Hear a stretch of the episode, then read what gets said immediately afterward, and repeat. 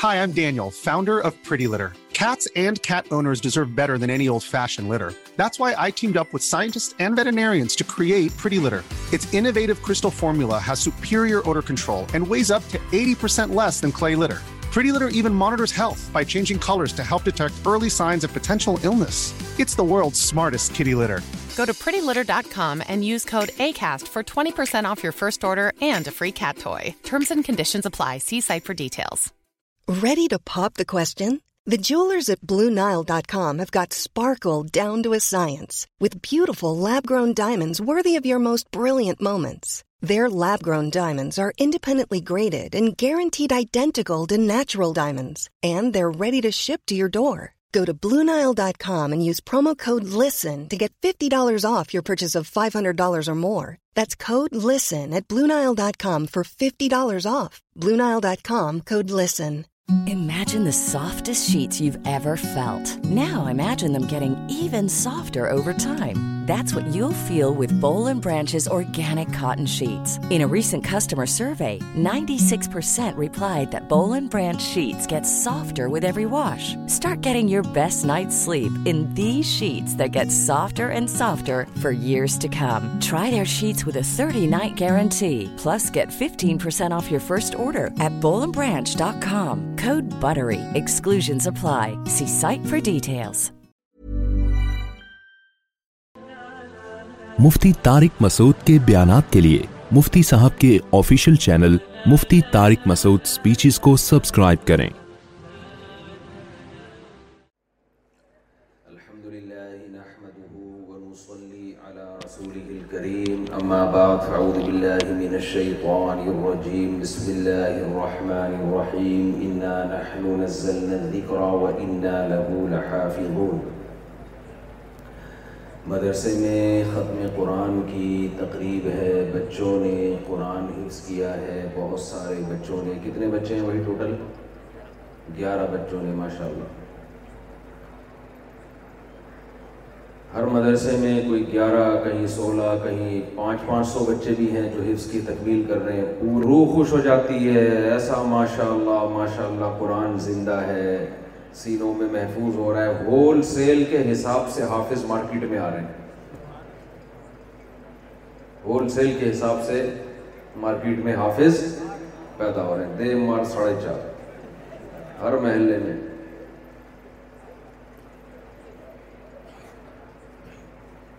جیسے فارمی مرغیاں ہیں نا، پہلے مرغی انڈا دیتی تھی، کچھ انڈے ہم کھا جاتے تھے، کچھ چوزے نکالنے کے لیے چھوڑتے تھے. پھر جب مرغی کا موڈ ہوتا تھا ان انڈوں پہ بیٹھتی تھی اکیس دن، اس میں بھی دو چار خراب ہو جاتے تھے، کچھ چوزے نکلتے تھے. پھر ان کچھ چوزوں میں بلی کھا جاتی تھی، کچھ کو چیل کوے اڑا اٹھا کے لے جاتے تھے. پانچ چھ بچتے تھے، چار پانچ.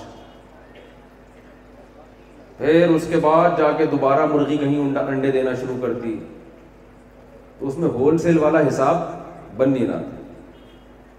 سائنس نے ترقی کی، فارمی مرغی مارکیٹ میں آئی، انڈے ہی انڈے، روزانہ کریٹ بھر بھر کے انڈے آ رہے کہ نہیں آ رہے. اب کبھی مارکیٹ سے نہ انڈا شارٹ ہوتا ہے اور نہ چوزا، بلکہ مرغی سے گن پوائنٹ پہ انڈے نکلوائے جا رہے ہیں.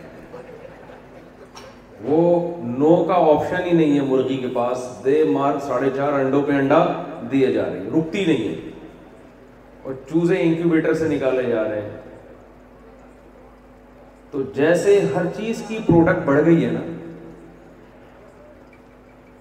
فارمی چکن کو دیکھو، فارمی انڈے کو دیکھو، شہد کو دیکھو. پہلے شہد کہیں جنگل میں جا کے چھتا مل گیا، نکال کے لائے، بیچا، کھایا، یہ ہوتا تھا.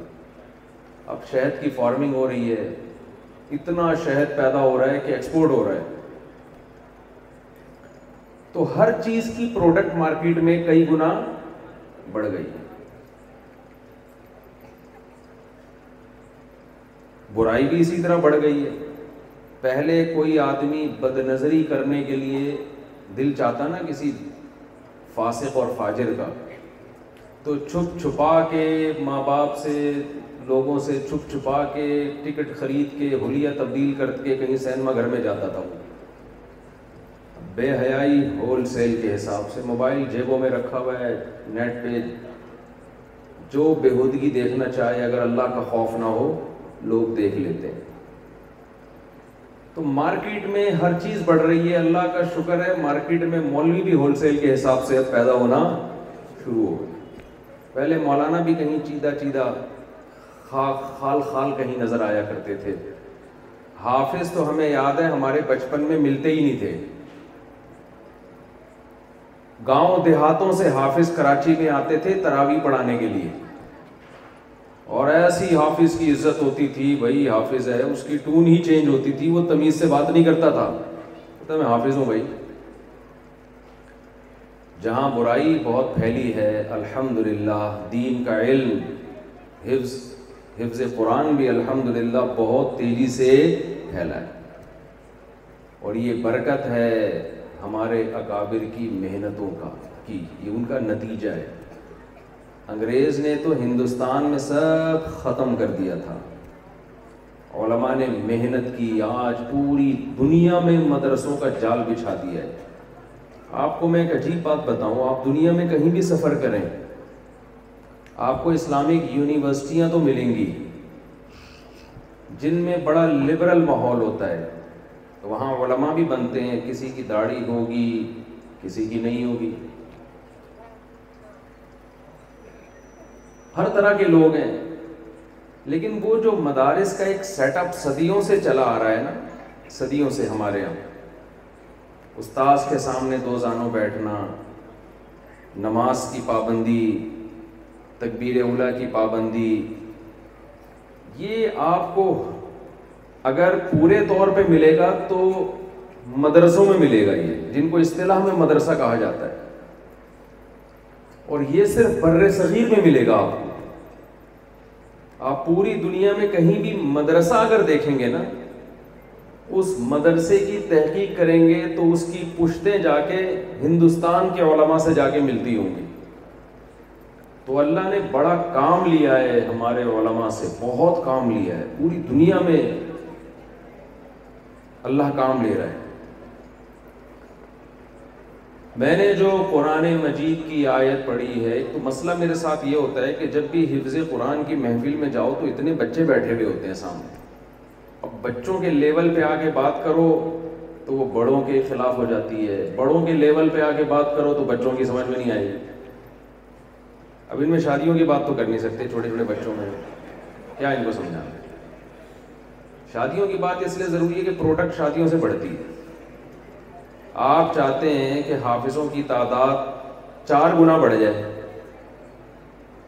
تو پروڈکٹ چار گنا بڑھا دو، چار چار شادیاں کرو چار گنا بڑھ جائیں گے. ایسا ہی ہے نا، آپ چاہتے ہو ریونڈ کے اجتماع میں جتنے لوگ آتے ہیں یہ اجتماع چار گنا بڑا ہو، تو بھائی جتنے لوگ اجتماع میں آتے ہیں وہ اپنی پیداوار چار گنا بڑھا دیں. کیا خیال ہے بھائی؟ آپ کے پاس ایک مرغی ہے، بارہ چوزے نکلیں گے نا، آپ زیادہ چوزے چاہتے ہو کہ پیدا ہوں تو چار مرغیاں رکھو، چاروں کو انڈوں پہ بٹھا دو آپ، تو بارہ چوک اڑتالیس چوزے نکلیں گے. پھر ان اڑتالیس چوزوں میں سے ہر مرغے کی چار چار مرغیاں ہوں، پھر ان کو ان ہر چوزے اس طرح ہوتے ہوتے انڈے ہی انڈے. کیا کہا ہے؟ اب یہ بچوں کو کیا سمجھے سمجھ میں آئے گی یہ باتیں؟ تو ایسی مجلسوں میں بیان کرنا بڑا مشکل ہوتا ہے کہ کس کے لیول پہ آ کے آدمی بات کرے. بچے بھی ہو لیتے ماشاء اللہ، چھوٹے چھوٹے پیارے پیارے بچوں کی بھرمار ہے، ادھر سفید ریش بزرگ بھی بیٹھے ہوئے ہیں، ادھر جوان بھی بیٹھے ہوئے ہیں. تو کس کے لیول پہ آ کے بات کریں، کس کو سمجھائیں بات، یہ بڑا میرے لیے ایک آزمائش ہوتی ہے کہ کیا بات کروں میں ایسے مجمع میں. ایک طرح کا طبقہ ہونا تو بات کرنا آسان ہوتا ہے. خیر کوشش کرتے ہیں کچھ ملی جلی سی باتیں ہو جائیں، سبھی کو سمجھ میں آ جائے. دیکھو یہ اسلام کا بہت بڑا معجزہ ہے. کچھ معجزے ایسے ہیں جو رسول اللہ صلی اللہ علیہ وسلم کے دور میں ظاہر ہوئے ہیں. چاند کے دو ٹکڑے انگلی کے اشارے سے ہو گئے، صحابہ نے بیان کیا، دیکھا، قرآن نے بیان کیا. آپ صلی اللہ علیہ وسلم نے پانی میں مبارک میں اپنی انگلیاں ڈالیں. صحابی رسول کہتے ہیں پانی پھوٹ پڑا اس میں سے، سب نے سیراب ہو کے پیا. ایک دودھ کا پیالہ کئی لوگوں نے بھر کے پیا ہے، وہ پیالہ ختم نہیں ہوا. یہ وہ معجزے تھے جو صحابہ کرام اپنی آنکھوں سے دیکھ رہے تھے. یہ ہم نے اپنی آنکھوں سے نہیں دیکھے، یہ آج غیر مسلم اپنی آنکھوں سے نہیں دیکھ رہا. لیکن قرآن ایک ایسا معجزہ ہے جو آج ہم اپنی آنکھوں سے دیکھ رہے ہیں. ایک ایک چیز قرآن کی معجزہ ہے، ایک ایک چیز.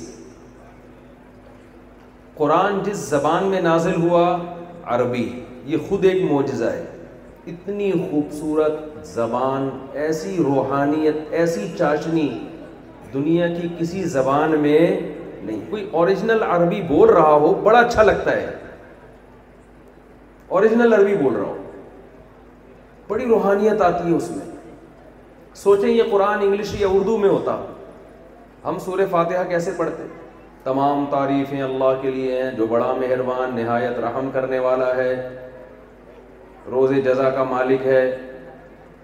لیکن جب یہ آپ عربی میں پڑھتے ہو، الحمدللہ رب العالمین الرحمن الرحیم مالک یوم الدین ایاک نعبد و ایاک نستعین تبارک الذی نزل الفرقان علی عبدہ لیکون للعالمین نذیرا. کیا انداز ہے، کیا جان ہے.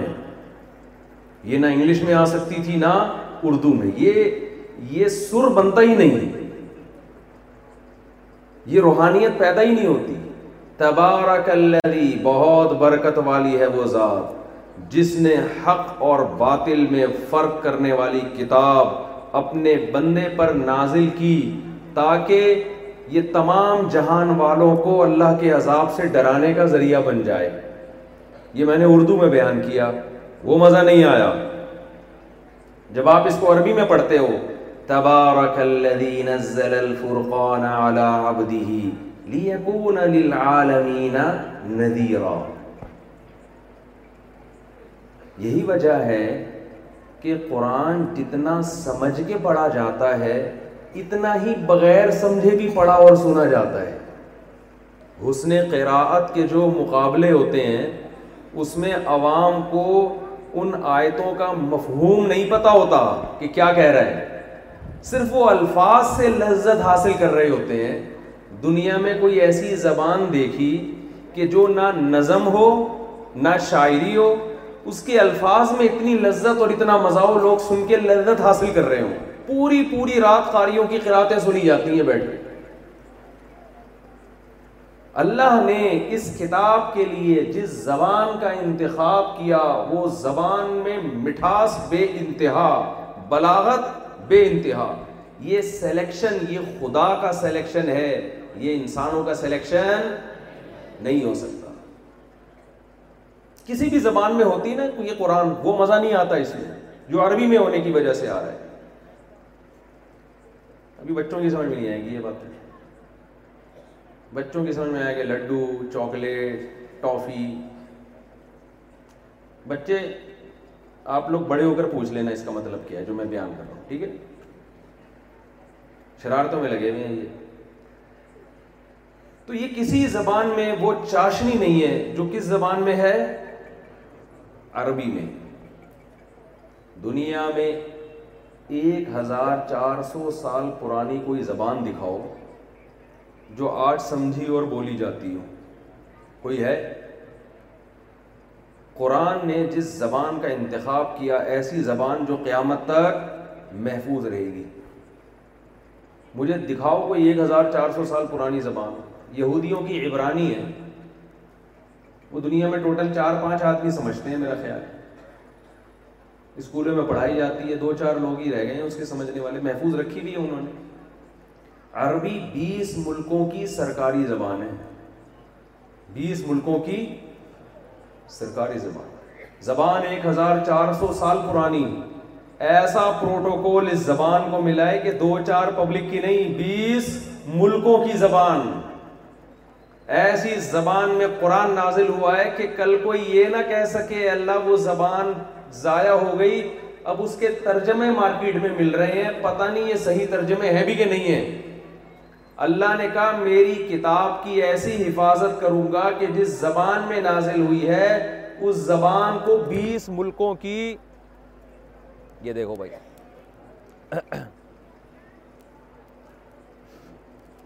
ہاں بھائی، اس زبان کو بیس ملکوں کی سرکاری زبان بنا دوں گا میں، اور جن ملکوں کی سرکاری زبان عربی نہیں بھی ہے ان میں بھی لاکھوں عربی بولنے اور سمجھنے والے ہیں۔ پاکستان کی سرکاری زبان عربی نہیں ہے، لاکھوں بولتے بھی ہیں سمجھتے بھی ہیں۔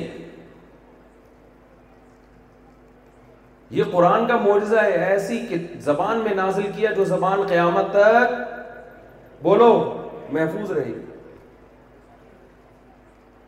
ایک انگریز نے کہا کہ اگر کوئی شخص یہ چاہتا ہے کہ وہ کتاب لکھے اور اس کی وہ کتاب جس زبان میں وہ لکھے اسی زبان میں ایک ہزار سال بعد بھی سمجھی جائے تو اس شخص کے لیے کے پاس عربی کے علاوہ کوئی اور آپشن نہیں۔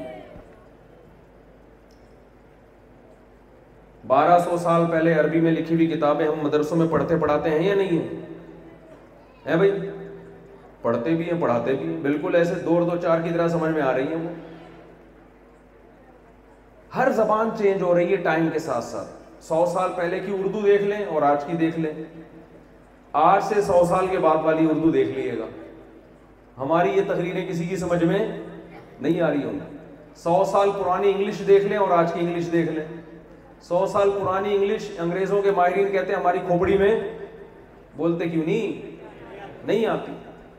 چینج ہو رہی ہے، لہجے چینج ہو رہے ہیں۔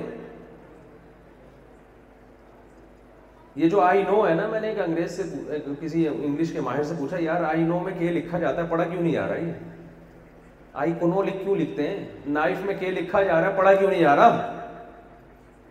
جب نہیں پڑھا جا رہا تو ہٹا دو لکھا۔ انہوں نے کہا اصل میں اس بات کا امکان ہے کہ یہ نائف اصل میں کنائف ہی تھا، ممکن ہے۔ تو لوگوں نے کنائف مشکل لگ رہا تھا، لکھے میں رہنے دیا، پڑھنے میں کے چھوڑ دیا۔ یہ عین ممکن ہے، یہ ہوتا ہے زبانوں میں، چینج ہو رہی ہے۔ ایسی حفاظت کی ہے عربی کی، عربی میں جتنے الفاظ نبی صلی اللہ علیہ وسلم کے دنیا میں آنے سے چالیس سال پہلے جو عربی بولی جا رہی تھی نا، جو الفاظ اس وقت کی عربی میں استعمال ہو رہے تھے، آج وہ بھی صرف عربی میں نہیں بلکہ دنیا کی بہت سی زبانوں نے عربی سے وہ الفاظ لے کے اپنے اندر استعمال کیے ہیں۔ ارض عربی میں زمین کو کہتے ہیں، نبی اس کی ولادت سے چالیس سال پہلے بھی زمین کو کیا کہتے تھے؟ ارض۔ آج بھی کیا کہتے ہیں عربی میں؟ ارض کہتے ہیں۔ اسی سے انگلش میں آیا ارتھ۔ نہیں آ رہی بات، میرا خیال ہے عربی نہیں چینج ہو رہی ہے۔ عربی میں پانی کو کیا کہتے تھے؟ واٹر، سوری الماء۔ آج بھی کیا کہتے ہیں؟ الماء۔ انگلش انگریزوں سے پوچھو کہ تم چودہ سو سال پہلے پانی کو کیا کہتے تھے، وہ پتہ نہیں کیا کہتے تھے، ہمارے باپ دادے کہتے ہوں گے، ہمیں نہیں پتا۔ ان سے پوچھو زمین کو کیا کہتے تھے، پتہ نہیں بھائی کیا کہتے تھے، نہیں پتا کسی کو۔ اردو چار سو سال پرانی زبان ہے، اس سے پہلے اردو کا سراغ نہیں ملتا۔ عربی میں چودہ پندرہ سو سال پہلے آسمان کو سما کہتے تھے، آج بھی کیا کہتے ہیں؟ سما۔ بادل کو سحاب کہتے تھے، آج بھی کیا کہتے ہیں؟ سحاب۔ بیماری سے شفا کو شفا کہتے تھے، آج بھی کیا کہتے ہیں؟ شفا۔ میت موت کو موت کہتے تھے، آج بھی کیا کہتے ہیں؟ موت۔ کتنے الفاظ اردو میں آ گئے، بہت ساری زبانوں میں الفاظ گئے عربی کے۔ عربی دوسروں سے الفاظ نہیں لے رہی، اپنے الفاظ دوسری زبانوں کو گفٹ کر رہی ہے، خود نہیں چینج ہو رہی، دوسری زبانوں کو کیا کر رہی ہے؟ چینج کر رہی ہے، اپنے حساب سے ڈال رہی ہے۔ یہ عربی کا معجزہ نہیں ہے، یہ کس کا معجزہ ہے؟ یہ قرآن کا معجزہ ہے۔ کیوں؟ اللہ نے اپنی حجت اپنے بندوں پر تمام کرنی تھی، آخری کتاب ہے، کوئی یہ نہ کہے کہ میری سمجھ میں نہیں آ رہا کہ اللہ کیا کہہ رہا ہے۔ اللہ نے کہا الحمدللہ رب العالمین، سمجھنا چاہو دنیا میں کئی لاکھ ملین انسان ہیں جو تمہیں الحمدللہ رب العالمین کا ترجمہ بتا سکتے ہیں, سمجھ سکتے ہیں اپنی زبان میں. اگر آپ اقیم الصلاۃ, نماز قائم کرو, آپ کی سمجھ میں نہیں آ رہا یہ قرآن کا لفظ ہے, خدا ہم سے کیا کہہ رہا ہے اس لفظ میں؟ اللہ کہہ رہا ہے بیس ملکوں ملکوں میں جا کے پوچھو, بیس ملک کی عوام تمہیں بتائے گی اس کا مطلب ہے نماز قائم کرو, تاکہ اللہ کی حجت تم پہ تمام ہو جائے. قیامت میں یہ نہ کہہ سکو کہ اللہ ساڑی غلچ آ نہیں رہا تھا کہ تو کیا کہہ رہا ہے. اس لیے اللہ نے حفاظت کی. اور قرآن کا معجزہ, قرآن کا معجزہ ہے ایسی تعظیم. قرآن ایک قابل تعظیم کتاب ہے. اللہ نے ایسی عزت دی ہے, دنیا میں کوئی کتاب ایسی نہیں ہے جس کو باوضو ہو کے ہاتھ لگایا جاتا ہو. یہ پروٹوکول دنیا میں کسی کتاب کو نہیں ملا. کوئی کتاب دنیا میں ایسی نہیں ہے جس کو ہاتھ باندھ کر قبلہ رخ کھڑے ہو کر اس کی تلاوت کی جائے. کوئی کتاب ایسی نہیں ہے ایک امام تلاوت کر رہا ہو, لاکھوں لوگ اس کتاب کو سن رہے ہو. اتنا پروٹوکول آج بھی دنیا میں کس کتاب کو ملا ہے؟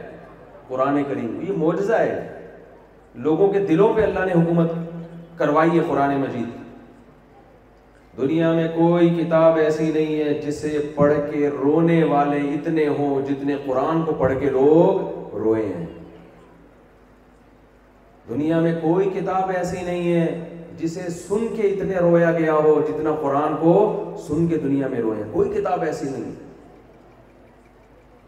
دنیا میں کوئی کتاب ایسی نہیں ہے جس کو اتنا پڑھا گیا ہو جتنا قرآن کو پڑھا گیا. سعودی عرب کے ایک عالم کی کتاب تیس لاکھ اس کے ایڈیشن چھایا ہوئے, انعام ملا, ایوارڈ ملا, ہو بھائی اتنی ہٹ ہو گئی, لیکن قرآن کے مقابلے میں کوئی ہے مقابلہ اس کا قرآن سے؟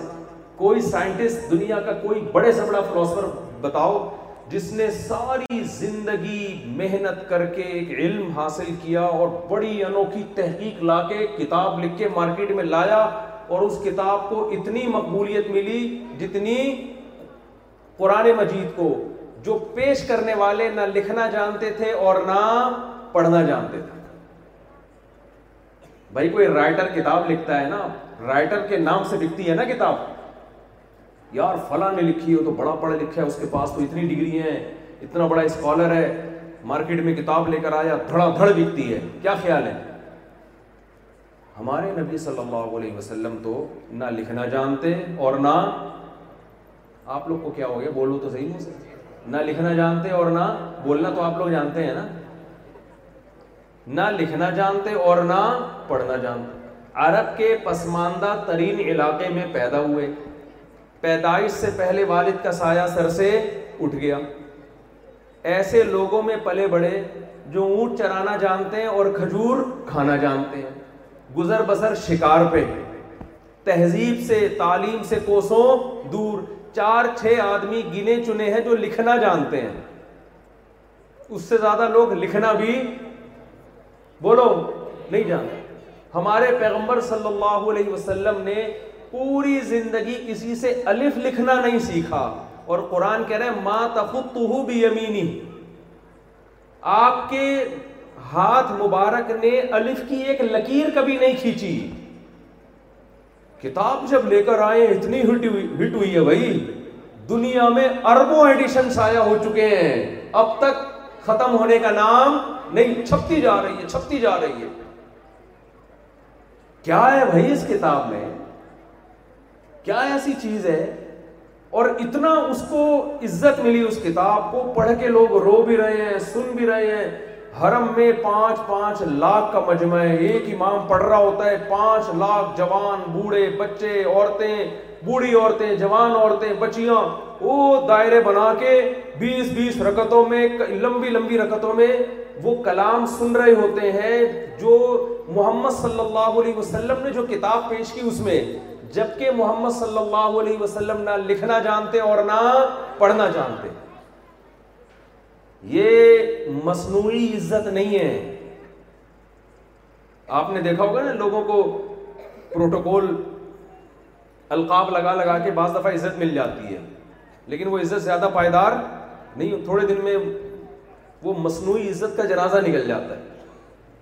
یہ جو عزت ملی ہے یہ اس کی علامت ہے. اچھا کمال کی بات یہ ہے, اتنی عزت مل رہی ہے, اتنا لوگ سن رہے ہیں, کوئی انگریز اگر تحقیق کرے کہ یار یہ لکھی کس نے ہے, بھائی رائٹر کون ہے, ٹائٹل پہ رائٹر کا نام بولو, نہیں رائٹر کا نام ہی نہیں. کوئی ہے کتاب ایسی جس پہ رائٹر کا نام بھی نہ ہو, پھر بھی مارکیٹ میں اتنی اتنی مشہور ہو, اتنی عزت ملے کہ جس پہ لوگ گردنیں کٹا دیں.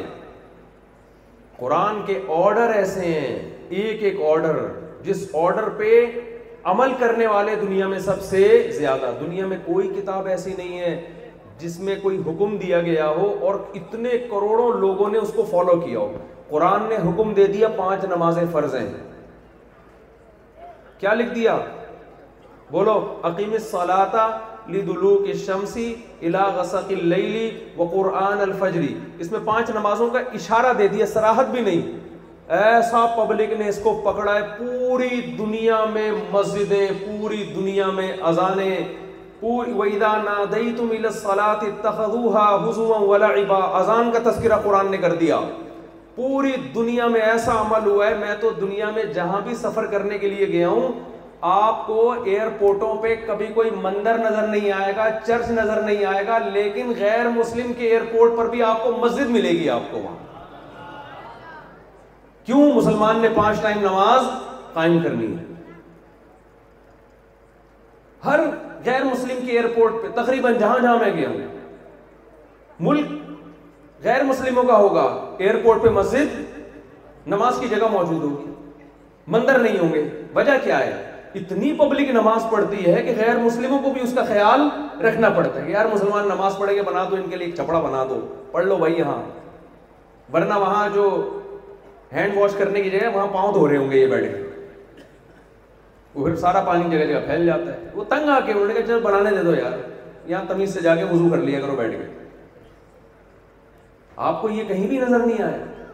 قرآن نے ایک دفعہ کہہ دیا کتب علیکم الصیام, اے ایمان والو تم پہ روزے فرض ہیں, ایک دفعہ کہہ دیا. کیا عمل ہوا ہے بھائی پوری دنیا میں, رمضان میں پوری دنیا میں مسلمانوں کی روٹین چینج. ادھر چاند نظر آیا, رمضان کا مہینہ آیا, دے مار ساڑھے چار دنا دن دیووں کی آوازیں, سحری والے اور وہ بھومبو لے کے صبح صبح ڈھائی بجے سے ہی جگانا شروع کر دیتے ہیں, اور کیسے کھجلے پینیاں, اور پوری دنیا میں ایک ہلچل مچ جاتی ہے کہ جی مسلمانوں کا رمضان آ گیا ہے پوری دنیا میں. آپ نارملی کسی کو یہ کہیں کہ تو ایک وقت کا کھانا چھوڑ کے دکھا دے, وہ دنیا چھوڑ دے گا. ایک ٹائم کا کھانا کوئی چھوڑے گا, وہ دنیا چھوڑ دے گا. ڈاکٹر تنگ آ جاتے ہیں نا, شوگر کے مریضوں کو کہتے ہیں یہ نہ کھاؤ وہ نہ کھاؤ, جو ڈاکٹر خود مریض ہوتا ہے وہ بھی کھا رہا ہوتا ہے, کہہ رہے یار کھانے سے پرہیز نہیں ہوتا. بھائی ہم تو ڈاٹے ایسے ڈاکٹروں کو کھا کھا کے, ان کو پتا تھا نقصان دہ, مر گئے, انتقال ہی ہو گیا ان کا. نہیں ہوتا پرہیز کھانے پینے سے, بہت مشکل کام ہے.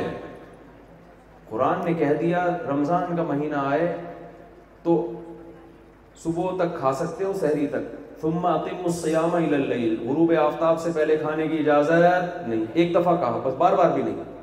ایسا اس آرڈر کو دنیا نے فالو کیا ہے. آج بھی کروڑوں لوگ رمضان میں روزہ رکھتے ہیں, لاکھوں ہزاروں نہیں ہیں, کروڑوں ہیں, کروڑوں لوگ. لمبے لمبے روزے بھی ہو رہے ہیں, بیس بیس گھنٹے کے رکھے جا رہے ہیں, شدید گرمیوں کے روزے بھی ہیں رکھے جا رہے ہیں. پوری روٹین مسلمانوں کی چینج ہو جاتی ہے. یہ کس کا معجزہ ہے, اتنی مؤثر کتاب بھائی, ایسا افیکٹ اس کا لوگوں پہ پڑ رہا ہے, اور جو پیش کرنے والا ہے وہ نہ لکھنا جانتا ہے اور نہ پڑھنا جانتا ہے. یہ معجزہ ہے یا نہیں ہے. ایک دفعہ قرآن نے کہہ دیا وَلِلَّهِ عَلَى النَّاسِ حِجُّ الْبَيْتِ مَنِ اسْتَطَاعَ إِلَيْهِ سَبِيلًا, جو خانہ کعبہ جانے کی طاقت رکھتا ہے اس پر لازم ہے کہ وہ اللہ کے گھر کی زیارت کرے. ایک دفعہ کہہ دیا بس, بار بار نہیں کہا قرآن نے, ایک دفعہ. آپ ذرا حج کے مہینوں میں پروازیں تو دیکھو, دنیا کا سب سے بڑا کراؤڈ کہاں اکٹھا ہوتا ہے؟ حج. اور یہ بھی گورنمنٹ کی طرف سے مخصوص لوگوں کو, مخصوص تعداد میں لوگوں کو اجازت ہے, اس سے زیادہ سعودی حکومت برداشت نہیں کر سکتی. گورنمنٹ آف سعودیہ کے پاس انتظامات نہیں ہے اتنے اتنے کراؤڈ کو سنبھالنے کے. کوٹا جاری ہوتا ہے, اتنوں کو آنے کی اجازت ہے, اس سے زیادہ کو نہیں ہے. ذرا پروازوں کا منظر دیکھا کرو آپ. کبھی جاؤ نا حج کے دنوں میں, ایئرپورٹ جاؤ, ایک فلائٹ کے پیچھے دوسری فلائٹ, پوری دنیا سے, امریکہ سے لوگ آ رہے ہیں, لندن سے آ رہے ہیں, تنزانیہ سے آ رہے ہیں, افریقہ سے آ رہے ہیں, دمشق سے آ رہے ہیں, مصر سے آ رہے ہیں, شام سے آ رہے ہیں, سوڈان سے آ رہے ہیں. پوری دنیا میں جہاز تتلیوں کی طرح اڑ اڑ کے پبلک کو بھر بھر کے بندہ اتارے گا, واپس جائے گا اور کھیپ لاؤ. حج کے ایام میں جہازوں کی کمپنیوں کا ایسا لگتا ہے اس کے علاوہ کوئی اور کام ہے ہی نہیں. بندہ لاؤ بیت اللہ میں لا کے پھینکو, پھر اگلا ہے کیا وہاں پہ؟ کوئی انٹرٹینمنٹ کا ذریعہ ہے بھائی؟ کیا ہے یہاں پہ؟ کوئی جشن ہو رہا ہے؟ کچھ بھی نہیں ہے. ایک چار دیواری پتھر کی بنی ہوئی, اس کے گرد سات چکر لگانے, کوئی انٹرٹینمنٹ نہیں ہے, کچھ بھی نہیں ہے اس چکر. اور اس میں بھی کیسا حلیہ, احرام باندھ کے آؤ, دو کپڑے پہن کے آؤ. کتنی ٹینشن ہے حج کرنا. کرنا کیا ہے اللہ یہاں کے؟ اللہ نے کہا بھائی یہ کرنا ہے, پہلے اترو یہاں پہ, طواف کرو, پھر کیا کرو, یہ عمرہ ہو جائے گا تمہارا, پھر مینا میں جاؤ, پانچ دن وہاں قیام کرو, پھر آگے عرفات کے میدان میں کھڑے ہو کے دعائیں مانگو, پھر وہاں سے مزدلفہ آؤ. یہ چکر ہے, یہ کام کرنا ہے, کوئی انٹرٹینمنٹ نہیں ہے. کوئی پیسے نہیں مل رہے وہاں جا کے, کوئی خربوزے مل رہے ہوں وہاں بٹ رہے ہوں, بالوشاہی مل رہی ہو. ارے کہیں بالوشاہی بٹ رہی ہوتی ہے رش لگ جاتا ہے نا. داتا دربار پہ لنگر فری میں بٹ رہا ہوتا ہے, رش لگ جاتا ہے. وہاں تو نہ لنگر بٹ رہا ہے نہ لاکھوں لاکھوں, کوئی دس لاکھ خرچ کر رہا ہے, کوئی چھ لاکھ منتیں مان رہے ہیں, دعائیں مانگ رہے ہیں, اللہ حج کرا دے اللہ. بوڑھے بھی جا رہے ہیں, بچے بھی جا رہے ہیں, کئی تو ایسی عمر میں پہنچتے ہیں کہ انتقال ہو جاتا ہے وہاں جا کے ان کو. لیکن پبلک ہے کہ رکنے کا نام نہیں لے رہی. دنیا میں کوئی حاکم, کوئی گورنمنٹ, کوئی کوئی سائنٹسٹ, کوئی فلاسفر ایسا ہے جس نے ایک آرڈر لکھ دیا اور پوری دنیا نے ایسے اس آرڈر پہ عمل کیا کہ حکومت سعودیہ منع کر رہی ہے اس سے زیادہ لوگوں کو کراؤڈ سنبھالنے کی ہمارے ہمارے پاس گنجائش نہیں ہے. وہ حکومت جس کے وسائل بے پناہ ہیں وہ روک رہی ہے. کتنے بڑے بڑے دنیا میں کراؤڈ ہوتے ہیں, فٹ بال کے میچز ہوتے ہیں, دنیا چلی جاتی ہے. حج کے حج کے جو اجتماع ہے نا اس کا آدھا بھی نہیں ہوتا. وہ دنیا میں پتہ ہے دو بڑے اجتماع ہیں. سب سے بڑا اجتماع حج کا, اس کے بعد بنگلہ دیش میں جو تبلیغی اجتماع ہوتا ہے. یہ دونوں مذہبی اجتماع ہیں. ایک اللہ اللہ نے حکم دے دیا کہ بھائی یہاں آؤ میرے گھر میں, اور ایک اللہ نے تبلیغ کا حکم دیا نا قرآن میں. اس تبلیغ پہ کوئی طریقہ خاص متعین نہیں کیا. لوگوں کے سمجھ میں آیا بھائی اس طریقے سے دین دنیا میں پھیلے گا. اتنا کراؤڈ کراچی اجتماع میں دیکھو, کیا خربوزے کھانے جا رہے ہیں وہاں پہ لوگ. آدھا کراچی پہنچ جاتا ہے, مٹی میں بیٹھے ہوئے ہیں, کوئی انٹرٹینمنٹ نہیں ہے, کوئی پروگرام نہیں ہے, سیدھے سیدھے بیانات, دو دو ڈھائی ڈھائی گھنٹے, تین تین دن پبلک مٹی میں بیٹھی رہے گی جا کے. یہ معجزہ کس کا ہے؟ یہ قرآن کا معجزہ ہے. قرآن کی تعلیمات یہ خود ایک معجزہ ہے. میں نے بتایا نا الفاظ یہ معجزہ, عربی عربی زبان میں ہونا یہ ایک معجزہ. اتنی تعظیم قرآن کو مل رہی ہے, یہ کس کا معجزہ ہے؟ یہ قرآن کا معجزہ ہے. ایک معجزہ, اس اس کے فالوورز دنیا میں سب سے زیادہ ہیں, اتنے کہ کسی دوسری کتاب کو آپ اس سے کمپیئر کر ہی نہیں سکتے. اور ایک معجزہ اس کتاب کا یہ ہے کہ عجیب بات ایک دماغ میں آئی تھی, بہت ہی ایک علمی نقطے کی, خیر نکل گئی. بعض دفعہ ہوتا ہے نا تھوڑا سا کھوپڑی ادھر ادھر جاتی ہے تو مارکیٹ سے بات شارٹ ہو جاتی ہے, اللہ کرے دوبارہ آ جائے. ہاں ایک اس کی تعلیمات ہیں, تعلیمات خود یہ جو اس میں قوانین اور آرڈر لکھے ہوئے ہیں نا, جس قسم کے آرڈر لکھے ہوئے ہیں, پوری دنیا کو وہ آرڈر چیلنج کر رہے ہیں کہ یونائٹڈ نیشن بھی ایسی قانون سازی اب تک نہیں کر سکی انسانیت کے فائدے کے لیے. سمجھتے ہیں قرآن کے بہت سے احکام ایسے جن کو لوگ فضول سمجھتے تھے, غلط, کہتے تھے یہ یہ نقصان دہ ہے. آج ثابت ہو رہا ہے کہ وہ معاشرے کے لیے انتہائی بولو ضروری. آپ اسلام کا کوئی ایک ایسا حکم بتا دیں جو قرآن میں دیا ہو اور وہ معاشرے کے لیے نقصان دہ ہو, فیملی سسٹم کے لیے نقصان دہ ہو, یا آپ کی صحت کے لیے نقصان دہ ہو, یا آپ کے سکون کے لیے نقصان دہ ہو. کوئی ایک آرڈر بھی قرآن میں ایسا بولو نہیں ہے. کیسے پیارے حکام, بالکل نیچر فطرت اللہ التی فطر الناس علیہ. آپ اگر ہندو بننا چاہیں, سو فیصد ہندو بننا چاہیں, تو آپ کا لباس سب سے پہلے مارکیٹ سے آپ کو ایک مخصوص ڈریس پہننا پڑے گا. آپ معاشرے کے ایک نارمل فرد نظر نہیں آئیں گے, نیلے پیلے سے گلابی ٹائپ کے ہو جائیں گے. آپ آپ کی جو تعلیمات ہیں وہ تعلیمات نیچر کو اپیل بولو نہیں کریں گے. پتھر کا بت بنا کے رکھنا پڑے گا, اس کے سامنے مٹھائی رکھنی پڑے گی, شام کو پھر رپورٹ لینی پڑے گی اس بت نے مٹھائی کھائی ہے کہ نہیں کھائی ہے, وغیرہ وغیرہ. جو بھی وہ وہ جانے, ہمیں کسی کے مذہب سے لینا دینا نہیں ہے. قرآن پہ جب آپ عمل کرتے ہیں نا تو معاشرے کے ایک نارمل فرد بن کے رہتے ہیں آپ. ایک بات یہاں میں عرض کروں کہ دیکھو, جو دیندار بھی دیکھنے میں عام پبلک سے ہٹا ہوا نظر آ رہا ہے نا, اس کا مطلب وہ دین کو فالو بولو نہیں کرنا. وہ کوئی عجیب سی چیز بن چکا ہے. میرے پاس لوگ آتے ہیں ملنے کے لیے, کچھ خانقاہ سے لوگ آ گئے, جی فلاں پیر صاحب سے ہم بیعت ہیں. عجیب اسٹائل کی پگڑیاں پہنی ہوئی ہیں, اتنے لمبے لمبے تمبو جیسے کرتے پہنے ہوئے ہیں انہوں نے. ایک کرتے میں چار آدمی آرام سے آ سکتے ہیں.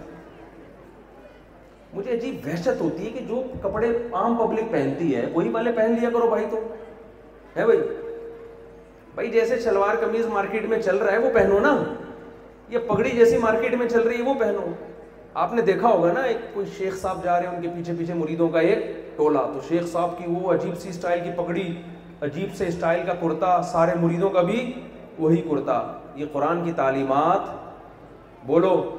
قرآن آپ کو ایک معاشرے میں نارمل لوگوں کی طرح رہنے کا حکم دیتا ہے. ایسا لباس پہننا جس سے آپ کوئی مریخ سے آئی ہوئی مخلوق نظر آئے, یا مریخ سے آئی ہوئی کوئی عجیب سی چیز نظر آئے, یا کوئی مخصوص فرقے کی پہچان بن جائے. یہ والی ٹوپی فلاں بزرگ کی ٹوپی ہے, یہ والا کرتا فلانی خانقاہی کرتا ہے. یہ چیزیں اسلام میں پسندیدہ نہیں ہیں. ٹوپی پہنے جیسی دل چاہے آپ کو, جو آپ کی کھوپڑی پہ سوٹ کرے. کرتا وہ پہنے جو آپ کے ابا اور اماں کو اچھا لگے, آپ کی بیوی کو اچھا لگے. کیا آج اس کرتے میں جچ رہے ہو؟ ایسے کرتے نہ پہنے کہ کرتا ایک ہو, دو بندے اس میں آرام سے آ سکتے ہوں. ہم ایک گاؤں دیہات میں گئے, وہاں کچھ اتنے چوڑے پانچوں کی لوگ شلواریں پہن کے گھوم رہے تھے کہ ہم نے ان دیہاتیوں کو دیکھا کہ جب کسی کو پیشاب کرنا ہوتا نا تو شلوار اتارے بغیر پانچا اوپر کر کے وہیں سے کر دیتا وہ پیشاب. ہمیں بڑا تعجب ہوتا تھا, یار اتنے چوڑے پانچے, تو یہ ضرورت کیا ہے اس تکلف کی؟ تو چلو وہ تو بیچارے دیہاتی تھے, سیدھے سادے لوگ تھے, ان میں شعور نہیں تھا, جو ان کا جتنی مینٹل لیول تھا اس حساب سے چل رہے تھے. آپ جب یہ دیکھو گے کہ میرے پیر صاحب اتنا لمبا کرتا پہنتے ہیں تو میں بھی پہنوں, تو یہ پیر صاحب کو ان چیزوں میں فالو نہیں کرنا چاہیے. لباس ہمارے نبی نے وہ پہنا ہے جو عربوں کا کلچر تھا, تو ہمیں بھی وہ پہننا چاہیے جو ہمارا کلچر ہے, جس کو دیکھ کے آپ عجیب و غریب سی مخلوق نہ لگیں. آپ سمجھتے ہو پگڑی بھی پہنو نہیں پہنو, پہننی ہے تو وہ پہنو جو مارکیٹ میں قابل قبول ہو. عجیب سی چیزیں نہیں پہن کے. ایسی ایسی چیزیں آ رہی ہیں. ایک صاحب سے میں نے کہا یہ ڈش اینٹینا آپ نے کہاں سے خریدا ہے؟ سر پہ ایسی عجیب سی پگڑی باندھی ہوئی تھی انہوں نے. میں نے کہا یار یہ ڈش اینٹینا زیادہ لگ رہا ہے, کوئی سگنل وگنل کیچ کرنے کے لیے. تو وہ چیز پہنو. بعض لوگ ہر وقت ٹینڈ کرا کے رکھتے ہیں, کہتے ہیں یہ ہمارے پیر صاحب کا حکم ہے. ٹینڈ کرنا نہ اسلام کا حکم ہے, نہ قرآن و سنت کا حکم ہے. نبی صلی اللہ علیہ وسلم نے حج اور عمرے کے موقع پہ سر منڈوایا ہے, ورنہ بال رکھنے کی چیز ہے, منڈوانے کی چیز بولو نہیں ہے. تو یہ ٹنڈے منڈے گھومنا, عجیب سی ڈریسنگ کر کے گھومنا, یہ کوئی اس مذہب کا حکم نہیں ہے. اسلام دین فطرت ہے, نیچر کے قریب کرتا ہے, نیچر سے دور نہیں کرتا آپ کو. تو نارمل کپڑے پہنا کرو, یہ ساری دنیا پہنتی ہے. عجیب عجیب سی چیزیں بن کے نہیں گھوما کرو. تو خیر, قرآن کی جو تعلیمات ہیں وہ تعلیمات خود قرآن کا ایک معجزہ ہے. کوئی دیکھو روزے کا قرآن نے حکم دیا, آج میڈیکل سائنس کہتی ہے روزہ صحت کے لیے مفید نہیں ہے بلکہ ضروری ہے. گورے اس پر آ گئے کہ دو ہفتے میں دو دن فاسٹنگ ہونی چاہیے. Burrow's furniture is built for the way you live. From ensuring easy assembly and disassembly to honoring highly requested new colors for their award-winning seating, they always have their customers in mind. Their modular seating is made out of durable materials to last and grow with you. And with Burrow, you always get fast, free shipping. Get up to sixty percent off during Burrow's Memorial Day sale at burrow.com slash ACAST. That's burrow.com slash ACAST. burrow.com slash ACAST. I'm Sandra, and I'm just the professional your small business was looking for. But you didn't hire me because you didn't use LinkedIn Jobs. LinkedIn has professionals you can't find anywhere else, including those who aren't actively looking for a new job, but might be open to the perfect role, like me. In a given month, over seventy percent of LinkedIn users don't visit other leading job sites. So if you're not looking on LinkedIn, you'll miss out on great candidates like Sandra. Start hiring professionals like a professional. Post your free job on linkedin.com slash people today.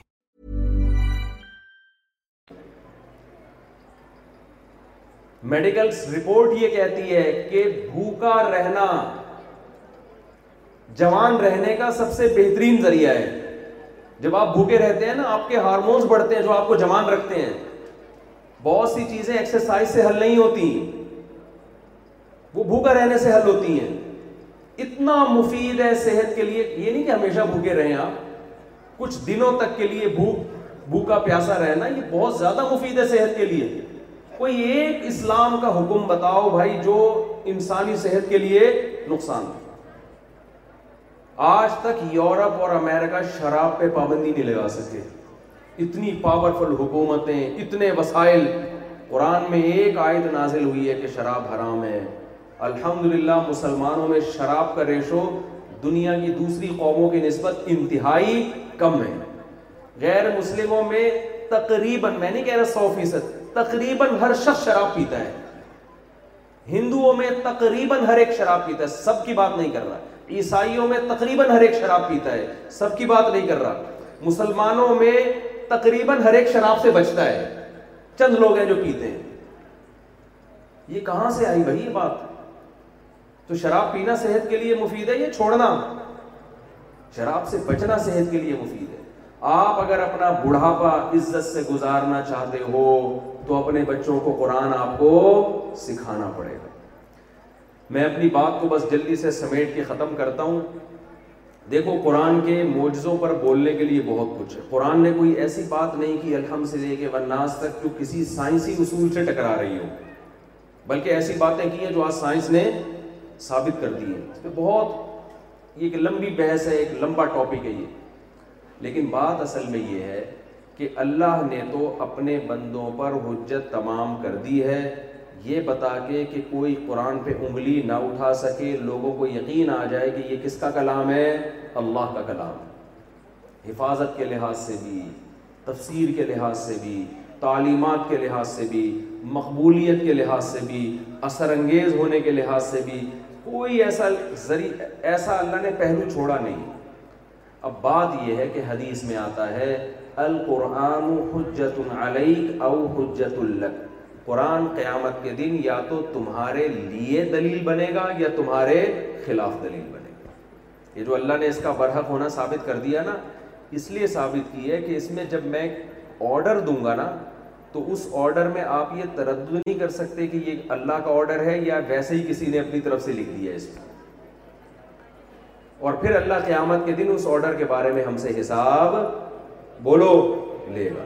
دیکھو قرآن حفظ کرنا یہ فرض واجب نہیں ہے, لیکن قرآن پر عمل کرنا یہ فرض اور واجب ہے.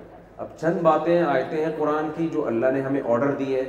دل میں یہ پکا ارادہ کر لیں, عزم کر لیں کہ ہم دل و جان سے قرآن مجید کے ان احکام پر عمل کریں گے. سمجھتے ہو گے نہیں سمجھتے؟ قرآن میں سب سے زیادہ زور جس حکم پر دیا گیا ہے وہ ہے توحید. میں جلدی جلدی نمبر بار بیان کر کے اپنے بیان کو ختم کرتا ہوں. سب سے زیادہ کس پر زور دیا گیا ہے؟ عقیدہ توحید.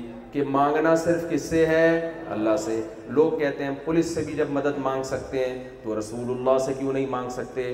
او بھائی پولیس سے مدد اسباب کے تحت مانگی جاتی ہے اور نبی سے جو مدد مانگ رہے ہیں اس کی کوئی سائنٹیفک لاجک بنتی نہیں ہے. وہ مدد جس جو اسباب سے ہٹ کر ہو وہ مدد اللہ کے علاوہ کسی سے مانگیں گے تو کافر ہو جائیں گے, اسلام سے خارج ہو جائیں گے. لوگ کہتے ہیں مولوی لوگ دائرہ اسلام سے نکالتے رہتے ہیں. بھائی ہم نکالتے نہیں ہیں, جو نکلا ہوا ہوتا ہے اس کو بتا دیتے ہیں یہ نکل گیا ہے کم وقت, سمجھ رہے ہو؟ ہم خود کسی کو نہیں نکالتے. ہم تو جب نکالتے ہوتے ہیں نا کہ کسی کو زبردستی مشرک بنا کے ہم کہتے ہیں چل نکل یہاں سے, گن پوائنٹ پہ اس کو بولتے ہیں معاذ اللہ کلمے کا انکار کر اور دائرہ اسلام سے نکل. ہم تھوڑی نکال رہے ہیں, جو نکل گیا ہم بتا رہے ہیں بھائی یہ دائرہ اسلام میں نہیں.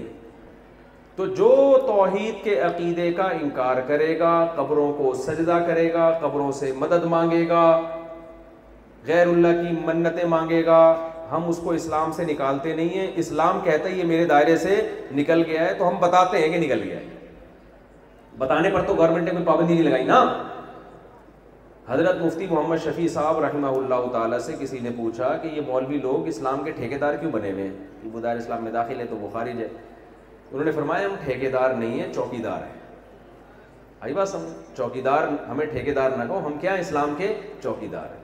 اسلام کی باؤنڈری کی ہم حفاظت کریں گے, بتائیں گے بھائی اس کے اندر کون ہے اور اس کے باہر کون ہے. تو اتنا براڈ مائنڈڈ بننے کی بالکل بھی ضرورت نہیں ہے کہ جو کہے کہ یا اللہ مدد بھی ٹھیک اور یا رسول اللہ مدد بھی, یا غوث اعظم مدد بھی, یا علی مدد بھی, فلاں مدد بھی. اتنے سارے خدا بنا لیے, مدد مانگ رہے ان سے. تو عیسائیوں نے تو ایک عیسیٰ ابن مریم کو خدا بنایا. اسلام نے کہا کہ عیسائیت کے اوریجنل جو عیسائیت ہے, جو اس جو حقیقی, اس سے یہ کیا ہے؟ خارج ہے, مشرک ہیں. تو ہمارے یہاں تو پتہ نہیں کس کس سے مدد مانگی جا رہی ہے. تو سب سے پہلا حکم کون سا ہے بھائی اسلام کا؟ عقیدہ توحید, خدا صرف ایک ہے. بیویاں بھلے چار رکھیں آپ, خدا کتنے ہوں گے؟ معبود ایک ہوگا. معاملہ الٹا, بیوی ایک ہوتی ہے, معبود. دنیا نے کیا کیا؟ بیوی ایک رکھو, خدا بہت سارے بنا لیے. کسی نے سورج کو بھی بنا لیا, کسی نے آگ کو بنا لیا, کسی نے. ہندوؤں کے تو اتنے خدا ہیں, اتنے خدا ہیں کہ ان کو خود بھی نہیں یاد رہتا, اتنے خدا ہیں. تو ان کو خود بھی نہیں پتا ہوتا, کہ سوچ کے بتاتے ہیں کہ یار کافی ہیں, بہت زیادہ ہیں. تو دو چار کے نام ان کو یاد ہوتے ہیں. تو بیوی آپ رکھیں چار, خدا معبود کتنا ہے؟ بس ایک.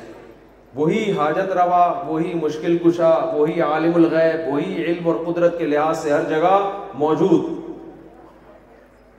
سب اسی کے محتاج. انتم الفقراء الی اللہ. اے لوگوں تم سب کے سب, تمام پیغمبر, تمام فرشتے, تمام انسان کس کے محتاج ہیں؟ اللہ کے. ایک جیسے محتاج ہیں سب کے سب. تو سب سے زیادہ زور کس پہ دیا ہے قرآن نے؟ توحید پر. تو توحید پہ کوئی کمپرومائز نہیں ہے. جب ٹینشن ہو مزار پہ نہ جاؤ. کہاں آؤ؟ مسجد. اللہ سے مانگو, نہ روحانی ٹوپی ڈراموں کے پاس جاؤ. ممکن ہے آپ کے مدرسے میں بھی کوئی تعویذ گنڈوں کا کوئی روحانی کرتے ہوں. میں پیشگی معذرت, میں کسی کو نام لے کے برا نہیں کہتا, لیکن جو تعویذ گنڈوں میں پڑا ہے نا, آج تک اس کا کام بنا نہیں ہے. اس کے دھاگے پلیتے پلیتے ساری زندگی انہی میں دفن ہو جائے گا. وہ تعویذوں میں ایک دھاگا یہاں بندھا ہوگا, ایک یہاں بندھا ہوگا, ایک یہاں بندھا ہوگا. ایک تعویذ فلانے بزرگ نے دیا, ایک ٹمکانے نے دیا, ایک سلوار کے نیفے میں رکھا ہوا ہے, ایک وہاں رکھا ہوا ہے. چھوڑ دو ان فضولیات میں, کچھ بھی نہیں ہے, کچھ بھی نہیں ہے. ہمارے پاس بڑے بڑے علماء بیمار ہوتے ہیں, روحانی علاج والوں سے علاج کراتے ہیں. میں ان علماء کے قدموں کی خاک کے برابر نہیں ہوں. ان سے کہتا ہوں حضرت الو بنا رہا ہے یہ آپ کو, اللہ کی قسم الو بنا رہا ہے آپ کو. اب تو بات پرانی ہو گئی, نام لینے میں حرج نہیں. حضرت مولانا یوسف جہانگیر شہید رحمۃ اللہ علیہ کو فالج ہوا تھا. اب عمر کا تقاضا تھا فالج ہونا, پھر کام اتنا کرتے تھے, ہم ان کی خدمت میں ملنے جاتے تھے. تو جب بھی جاتے ہیں مطالعہ کر رہے ہوتے, تصنیف کر رہے ہوتے, اتنا برڈن ان کا کام کے اوپر. فالج تو ہونا تھا بھائی, ایج بھی تھا, ایج بھی تھی, اور کام کا برڈن اتنا ہے. لیکن مشہور کر دیا قادیانیوں نے جادو کیا ہے. حضرت پہ اتنا دباؤ ڈالا, جادو کیا ہے, جادو کیا ہے. وہ انہوں نے علاج شروع کر دیا کسی ٹوپی ڈرامے سے. وہ جادو اتارے گا, الو کا پٹھا ان کا, حضرت کا علاج کرے گا. اس اس ٹوپی ڈرامے سے میں ملا ہوں. مجھے یہ عاملوں کا نام ٹوپی ڈرامہ ہی نکلتا ہے منہ سے, ادب سے نام میرے, میری مجبوری ہے, میری میرے نکلتا ہی ان کمبختوں کا نام. میں اس کمبخت سے جا کے ملا, تو جب میں نے اس سے بات چیت کی, میں نے کہا تو اس کو اپنی سیٹنگ آؤٹ ہے, اس کی اس کو تو خود علاج کی ضرورت ہے. اس کو پتہ ہی نہیں چل رہا میں بول کے آ رہا ہوں. وہ ایک آدمی نا بیچارہ کے آنکھوں میں اعتراض تھا, بہنگا پن تھا. اسے کسی لڑکی نے چھیڑنے کے لیے کہہ دیا کہ تیری آنکھیں, کسی ایکٹر کا نام لیا کہ اس سے ملتی ہیں, کوئی ندیم پرانا ایکٹر تھا, اس سے بولے تیری آنکھیں ندیم سے ملتی ہیں. یہ بیچارہ خوش فہمی میں آ گیا, یار میری آنکھیں کس سے ملتی ہیں, ندیم سے ملتی ہیں. وہ لڑکی نے, ویسے ہی شرارتی عورتیں ہوتی ہیں, چھیڑ کے چلی گئی. اب یہ اس خوش فہمی میں کہ میری آنکھیں کس سے ملتی ہیں, اس نے اپنے ایک دوست کو بلایا, بولا کہ یار میری آنکھوں میں آنکھیں ڈال کے دیکھ اور پتا میری آنکھیں کس سے ملتی ہیں. اس نے بہت غور کیا اور کہا یہ تو آپس میں نہیں ملتی, یہ آنکھیں آپس میں ندیم سے کام ملیں گے. تو یہ جو روحانی علاج والے علماء کا, جادو کا اور جن چڑیل کا علاج کر رہے ہوتے ہیں, ان کی خود اپنی سیٹنگ کیا ہوتی ہے آؤٹ. ان کو موکل اور ہمزاد اور ٹوپی ڈرامے, جن کا اس کائنات میں سرے سے کوئی وجود ہے ہی نہیں, وہ ان کو نظر آ رہے ہوتے ہیں اپنے دماغی فالٹ کی وجہ سے. میرے اپنے رشتے دار یہ کام کرتے ہیں, میں ان کو ڈرامے باز کہتا ہوں. آپ یہ نہ سمجھیں کہ میں کوئی خام خام میں مجھے کوئی بوجھ ہے ان سے, میرے اپنے قریبی رشتے دار یہ کام کر رہے ہیں. ٹوٹلی فراڈ ہے یہ. بعض لوگ فراڈی نہیں ہوتے, ان کی اپنی سیٹنگ آؤٹ ہوتی ہے, تو ان کو نظر آ رہا ہوتا ہے ہمزاد اور ٹوپی ڈرامے نے اس ٹائپ, وہ عملیات کر کر کے ان کی اپنی کھوپڑی گھوم گئی ہوتی ہے. اس لیے ان کو لگ رہا ایسا ہوتا ہے کہ جس کی گل چڑیل ہے, وہ مجبور ہوتے ہیں بیچارے, ان کا دماغ خراب ہو چکا ہوتا ہے چلے کاٹ کاٹ کے, یہ علاج سیکھ سیکھ کے اپنی سیٹنگ, وظیفے, چلے پڑھ پڑھ کے نا, ان کو لگتا ہے کہ اس کے ساتھ جن ہے, ہوتا نہیں ہے, ان کی اپنی سیٹنگ آؤٹ ہوتی ہے. آپ نارمل ہو, آپ سیدھے آدمی ہو, آپ کیوں اس کے پاس جا کے اپنا دماغ خراب کر رہے ہو. تو ان آپ پہ کوئی خدا نہ خواستہ واقعی جن آ گیا, سورہ فلق سورہ ناس پڑھو, دم کرو, بس بھاگ جائے ٹھیک ہے, نہیں تو برداشت کرو. اس کو عاملوں کے پاس گئے, وقتی طور پہ اترے گا, دوبارہ آئے گا, پھر آپ کے ماموں پہ بھی آئے گا, آپ کے ماں پہ بھی آئے گا, پورا خاندان لپیٹ میں نہیں آیا, میرا نام بدل دینا. آپ جو ان چیزوں سے بچتے ہیں ان کا خاندان, میرے تو خاندان میں لوگ یہ کام کرتے ہیں, میں کہتا ہوں میرے اوپر کسی کے باپ میں دم ہے, ایک جن بھیج کے دکھائے, انشاءاللہ کچھ نہیں ہوگا. پتہ ہی پھر کیا کہتے ہیں یہ عامل لوگ, اس نے حصار کھینچے ہوئے ہیں. بکواس ہے بھائی, ہمیں تو نہ حصار کا پتا, کچھ ہوگا تو پتا ہوگا نا, کچھ ہے ہی نہیں حصار وصار. میں اپنا ایک قصہ سناتا ہوں آپ کو, آج سنا دیتا ہوں, بڑا پرانا ہو گیا, آپ تھوڑا فریش بھی ہو جائیں گے نا, بس بیان ابھی سمیٹ رہا ہوں میں. میں نے چار پانچ سال پہلے کی بات ہے, عاملوں کے خلاف بہت بولنا شروع کیا. میں نے کہا ان کے باپ میں دم ہے نا, ایک جن چڑیل بھیج کے دکھائے, مجھ پہ جادو کر کے دکھائے. دیکھو یہ لوگ کہتے ہیں کہ پیغمبر صلی اللہ علیہ وسلم پہ جادو کا اثر ہو گیا تو کسی اور پہ کیوں نہیں ہو. یہ ان کے پاس بڑی زبردست دلیل ملی, لوگ فوراً متاثر ہو جاتے, یار جب سید الانبیاء پہ ہو گیا تو ہم کس کھیت کی مولی ہیں. او بھائی جادو اتنا آسان کام نہیں ہے, اس میں قوت خیالیہ کا بہت دخل ہوتا ہے. ہمارے نبی پر جو اثر ہو گیا تھا اس کی وجہ تھی, ایک حکمت تھی کہ یہودی آپ کو جادوگر کہتے تھے. اللہ کے نبی, اللہ تعالیٰ نے آپ پہ تھوڑا اثر ہونے دیا تاکہ یہ تانے سے آپ کیا ہو جائیں, بری ہو جائیں. یہ حکمت تھی. اتنا آسان ہوتا تو ابو بکر پہ کیوں نہیں ہوا, عمر پہ کیوں نہیں ہوا, عثمان پہ کیوں نہیں ہوا, علی پہ کیوں نہیں ہوا. اتنے اختیارات جادوگروں کو ہوتے تو یہی کام کر رہے ہوتے نا بیٹھ کے. عمران خان کیوں نہیں کرا دیتا نواز شریف پہ, نواز شریف کیوں نہیں کرا دیتا عمران خان پہ. ہے بھائی یہ یہ تو بڑے مزے سے ہو جاتا ہے حساب کتاب. ایک صاحب سے میں نے کہا یہ سیاسی لیڈر کیوں نہیں کرا دیتے, کہتے کراتے ہیں, دوسروں نے بھی اپنے ساتھ عامل رکھے ہوئے ہوتے ہیں. میں نے کہا بس کرو یار, کوئی عامل نہیں ہوتے بھائی. ذرا میاں بیوی میں جھگڑا ہوگا, فلانے نے کچھ کرا دیا ہے, یہ نہیں دیکھتے کہ غلطی کس کی ہے. یہ بد زبان ہے تو جھگڑا تو ہوگا, یہ کم بخت حقوق ادا نہیں کر رہا تو جھگڑا تو ہوگا. فوراً وہ بیل پہ تعویذ کی ہے فلاں. اور یہ ہمارے دیوبندی علماء اس میں مبتلا ہیں. اس میں میرے سامنے یہ نہ کہا کرو کہ وہ تو بڑے پہنچے ہوئے خلیفہ, خلیفہ ہو, بزرگ ہو, کچھ بھی ہو. میں لوگوں سے کہتا ہوں میرے پیر و مرشد مجھے تعویذ دیں گے, میں استعمال نہیں کرتا. میرے مسئلے دعاؤں سے حل ہو رہے ہیں. ان پرچیوں میرے شیخ و مرشد بھی تعویذ دیتے تھے دوسروں کو, اس لیے دیتے تھے کہ یہ جا کے پھر مزاروں پہ جائیں گے, اپنا ایمان خراب کریں گے. خود کبھی بھی استعمال نہیں کیا, ہمیں بھی کبھی ترغیب نہیں دی, اور ہم ان پرچیوں سے دعا مانگو بس اللہ سے. بعض اکابر اس لیے دے دیتے ہیں کہ وہ پھر بالکل ہی شرک کی طرف چلا جاتا ہے نا, وہ مزاروں پہ جائے گا. ایک آدمی کی کھوپڑی میں بات نہیں آ رہی تو اس کو یا اللہ مدد لکھ کے پرچی دے دی, چل بھائی تو کر لے. وہ اس لیے کہ وہی ہے نا ارتغل ڈرامہ بہت سے لوگ دیکھ رہے ہیں. علماء خاموشی اس لیے اختیار کرتے ہیں کہ یار کم از کم فلم دیکھنے سے تو اس کو یہ چھڑوائیں گے تو فلم دیکھ. ایک آدمی چرس پی رہا ہے, ہیروئنچیوں میں بیٹھ کے چرس پی رہا ہے, آپ اس سے چرس نہیں چھڑواؤ گے. آپ کو پتہ ہے چرس چھڑوا دی تو کس پہ آ جائے گا, ہیروئن. لیکن کوئی حرم میں جہاں سارے زمزم پی رہے ہیں وہاں چرس پیے گا تو چترول لگیں گے. ابے سب زمزم کا ماحول ہے, تو چرس پی رہا ہے یہاں بیٹھ کے, وہاں تو چائے بھی بری لگتی ہے. تو بعض ہمارے اکابر نے پرچی لکھ کے دے دی یا اللہ مدد کی, اس لیے کہ اس کمبخت کا پتہ تھا یہ اس کو نہیں دیں گے, اس کے دماغ میں یہی گھسی ہوئی ہے پرچی, یہ کہاں جائے گا, یہ قبروں میں جائے گا, بالکل ہی شرک کر لے گا. لیکن آپ کو میں گزارش کر رہا ہوں کہ اللہ کا واسطہ ان چیزوں میں نہ پڑو. دیکھو زکریا علیہ السلام کے آخر وقت تک اولاد نہیں ہوئی, کوئی تعویذ استعمال نہیں کیا, ساری زندگی دعائیں مانگتے رہے ہیں. ذکر رحمت ربک عبدہ زکریا اذ نادى ربه نداء خفيا قال رب إني وهن العظم مني واشتعل الرأس شيبا ولم أكن بدعائك رب شقيا. اے اللہ میں بوڑھا ہو گیا, میرے سر کے بال سفید, میری بیوی بوڑھی بھی, بانج بھی, مگر تیری رحمت سے مایوس نہیں ہوں, مجھے اولاد دے دے. اللہ نے دے دی اولاد. کہیں گئے کسی روحانی ٹوپی ڈرامے کے پاس یا کہیں تعویذ لا کے پرچی رکھی ہو؟ کچھ بھی نہیں. اللہ سے مانگتے رہے ساری زندگی. یونس علیہ السلام مچھلی کے پیٹ میں گئے ہیں, دعا مانگی لا الہ الا انت سبحانک انی کنت من الظالمین. اللہ میں غلطی پر ہوں, میری غلطی ہے, میں معافی چاہتا ہوں, تو ہر عیب سے پاک ہے. یہ دعا تھی, اللہ نے مچھلی کے پیٹ سے نکال دیا. ہمارے ہاں کوئی ٹینشن ہوگی نا سب سے پہلے کسی نے کچھ کر دیا. صبح شام یہی مسئلے ہیں. یوسف علیہ السلام پر کتنی مصیبتیں آئیں.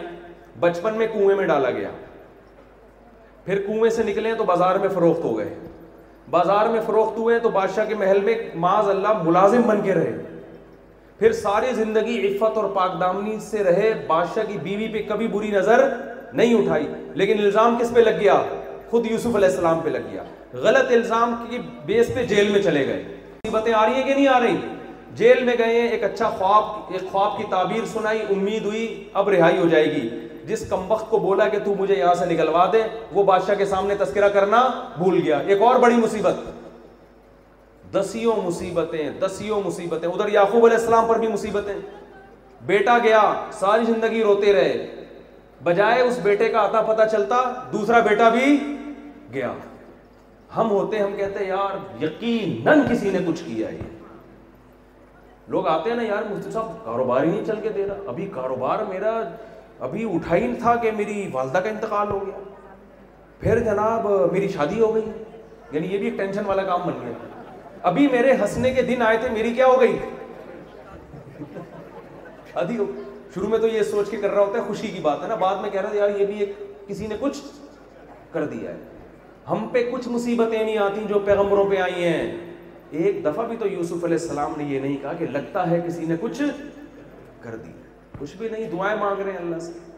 یعقوب علیہ السلام بھی جب پریشانیوں پہ پریشانیاں, کیا کہتے ہیں, انما اشکو بثی وحزنی الی اللہ, میں اپنا غم کس سے بیان کرتا ہوں؟ اللہ سے. واعلم من اللہ ما لا تعلمون, اسی میں خیر ہوگی.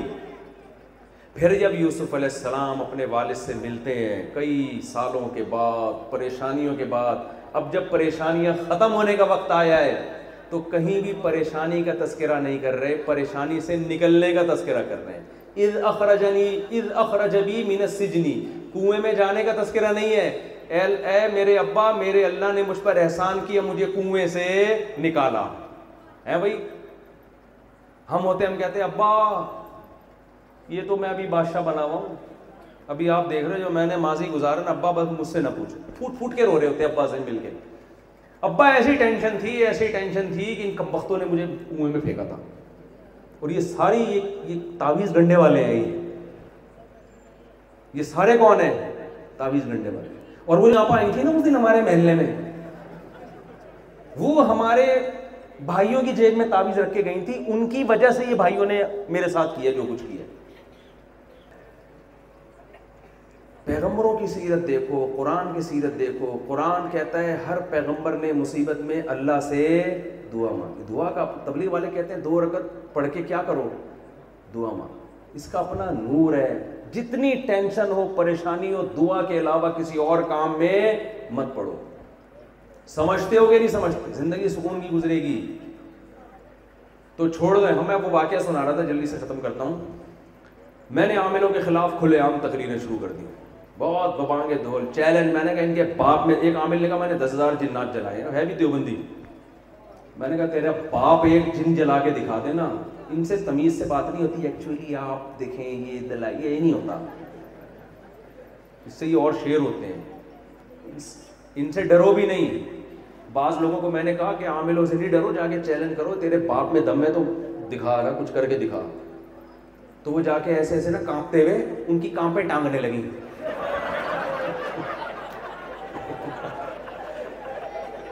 وہاں جا کے نا ان کی کانپیں ٹانگ رہی ہیں وہاں جا کے. اور تو میں نے کہا ایسے نہیں ہوتا, ایسے تو تم اثر قبول کرو گے, کچھ نہیں بھی ہونا وہ ہو جائے گا. ایک نوجوان نے مجھے فون کیا کہ عامل نے مجھے دھمکی دی ہے, چوبیس گھنٹے کے اندر تیرا یہ ہو جائے گا, کچھ ہو جائے گا. میں نے کہا اب وہ گھبرا رہا ہے نا, میں نے کہا گھبرائے گا تو نہیں بھی ہونا ہوگا, ہو جائے گا. اس کو فون کر کے کہا تیرے باپ میں دم ہے نا, چوبیس نہیں تجھے اڑتالیس گھنٹے کا ٹائم ہے, ٹھیک ہے نا, تو کچھ کر کے دکھا دے. ان سے ایسے بات ہوتی ہے, ان سے نہیں ڈرا کرو. یہ بنیان سون سون کے سوائے بدبو کے کچھ بھی نہیں ان کو پتہ چلتا. کسی کے بنیان سے نہیں پتہ چلتا کہ اس پہ جن ہے یا نہیں ہے. کسی کے پجامے میں اللہ نے یہ صلاحیت نہیں رکھی ہے کہ پجامہ سون کے پتہ چل جائے کہ اس پہ جن ہے یا نہیں. کم بخت بے شرم لوگ خواتین کے بنیان سونگ رہے ہوتے ہیں. اپنی عورتوں کے بنیان کسی مرد کو سنگھانا یہ پرلے درجے کی بے شرمی ہے یا نہیں ہے. تو اس میں نے بیانہ شروع کر دیے. میں نے کہا ڈرامے باز ڈرامے باز ہے. اور میں نے کہا تم ایک جن لا کے دکھا دو. اللہ کی قدرت دیکھو میرے ساتھ ہوا کیا. میرے ساتھ یہ ہوا, سردیوں کے دن تھے, میں گھر میں رات کو سو رہا ہوں. اچانک ٹھاک کی آواز آئی نا, جیسے ہماری چھت پہ کوئی پتھر آ کے لگا ہو. جیسے نہیں باہر سے پتھر آیا, پتھر آ کے لگا ہو. ہم نے کہا کوئی بچے نے پھینک دیا ہوگا, لیکن بارہ بجے کون پتھراؤ کرے گا. گھر والے بھی ڈر گئے. میں نے کہا پتہ نہیں یہ کیا ہے. تھوڑی دیر میں دوسرا پتھر, ڈھڑاؤں ایک اور, پھر پتھراؤ شروع. اور یہ کیا ہو رہا ہے بھائی. میں نے کہا اوپر جا کے دیکھتا ہوں. گھر والوں نے روک دیا, بھائی کوئی خطرہ ہے, کوئی جان کا خطرہ نہ ہو. اس زمانے میں یہ ٹارگیٹ کلنگ بھی بہت ہو رہی تھی, علماء کا قتل بھی بہت ہو رہا تھا. حضرت مولانا شمس عمری شہید رحمۃ اللہ علیہ, جو بنی حضرت مفتی نظام الدین شہید, یہ سارے وہ جو ایک لائن لگی ہوئی تھی شہادتوں کی. اب پتھراؤ ہو رہا ہے. پھر تھوڑی دیر میں کیا ہوا, جیسے نل کا نہیں کھل جاتا, چھت کا نل کا کھلا ہے, پریشر سے پانی آ رہا ہے. ایسے لگا جیسے نل کا نل کا کس نے کھولا ہے, نل کا کس نے کھولا ہے بھائی. پہلی رات تو ہم بھی تھوڑا احتیاط کی, کوئی اوپر کوئی کوئی بہانے سے بلان, کیونکہ چھت ہماری بالکل کھلی ہوئی تھی, اس پہ کوئی بھی باہر سے چڑھنا چاہتا چڑھ سکتا. اب تو خیر دیوار بنا دی ہے, احتیاط ہم نے بھی کیا. ٹارگیٹ کلنگ ہو رہی ہے, گھر والے بھی گھبرا گئے. اچھا یہ ہوتا رہا. صبح مؤذن صاحب ہمارے پڑوس میں تھے, میں نے ان سے پوچھا آوازیں سنی تھی. انہوں نے کہا ہاں یار, پتھراؤ بھی ہو رہا تھا, نل کے بھی کھل رہے تھے, پانی کی آواز آتی جیسے فل اسپیڈ میں خود ہی بند ہو جاتا تھا نل کا. وہ تو انہوں نے کہا یہاں کوئی چکر ہے, جن ہے یہاں پہ. اور مفتی صاحب آپ جو ہے نا تھوڑا میرے جاننے والا ہے, وہ بہت علاج کرتا ہے جنات کا. میں نے کہا آرام سے بیٹھ جاؤ. میں نے کہا کچھ ہو گیا ہوگا.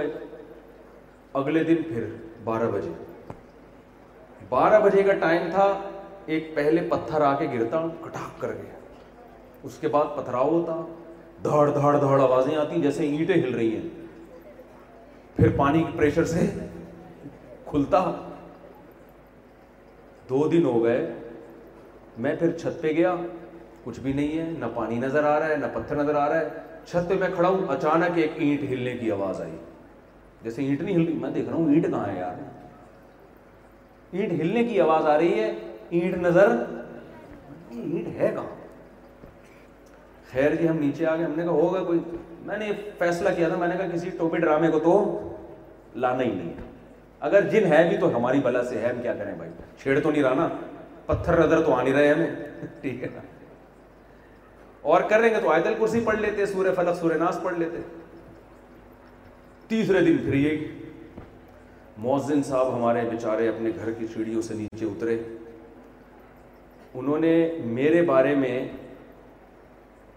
میرے بیان میں یہ سنا ہوا تھا کہ جو جنات سے ڈرتا ہے نا ان پہ جنات اور زیادہ آتے ہیں, اور وہ نیچے اتر کے نا چھت کی طرف رخ کر کے ایسے کہہ رہے, بھائیو ہم تم سے ڈرتے نہیں ہیں لیکن تم خدا کا واسطہ یہاں سے چلے جاؤ, ہم تم سے بالکل بھی نہیں ڈرتے لیکن اللہ کا واسطہ یہاں سے چلے جاؤ. اچھا ہم سو رہے ہیں گھر میں پڑے, گھر والوں تو وہ والدہ کے یہاں چلے گئے اپنے نانی وانی کے یہاں جو بچے جاتے ہیں نا, اب میں اکیلا ہی تھا گھر میں. تین دن ہو گئے چار دن ہو گئے, پھر میرے بارے میں خبریں پھیلنا شروع. مفتی صاحب کی چھت پہ کیا آ گئے جنات. اب مسجد کے بعض لوگ کہہ رہے بڑے فنڈر بنے پھرتے تھے نا, ممبر پہ عاملوں کو چیلنج, یہ فنڈر گیری اچھی نہیں ہوتی. عاملوں کو صبح و شام جب چیلنج کریں گے اور جن چڑیل بھوت کی باتیں کریں گے تو پھر یہ تو ہوگا. آ گیا کوئی جن بھی نہ آ گیا. اب مجھے کہہ رہے ہیں علاج کراؤ, میں نے کہا بھائی میں نہیں کرائیں گے علاج, جو ہم ساری زندگی نہیں کیا اب کیوں کریں. ہم دعا مانگی اللہ سے, اللہ یہ جن ہیں اگر واقعی ہیں تو بھگا دے ان کو.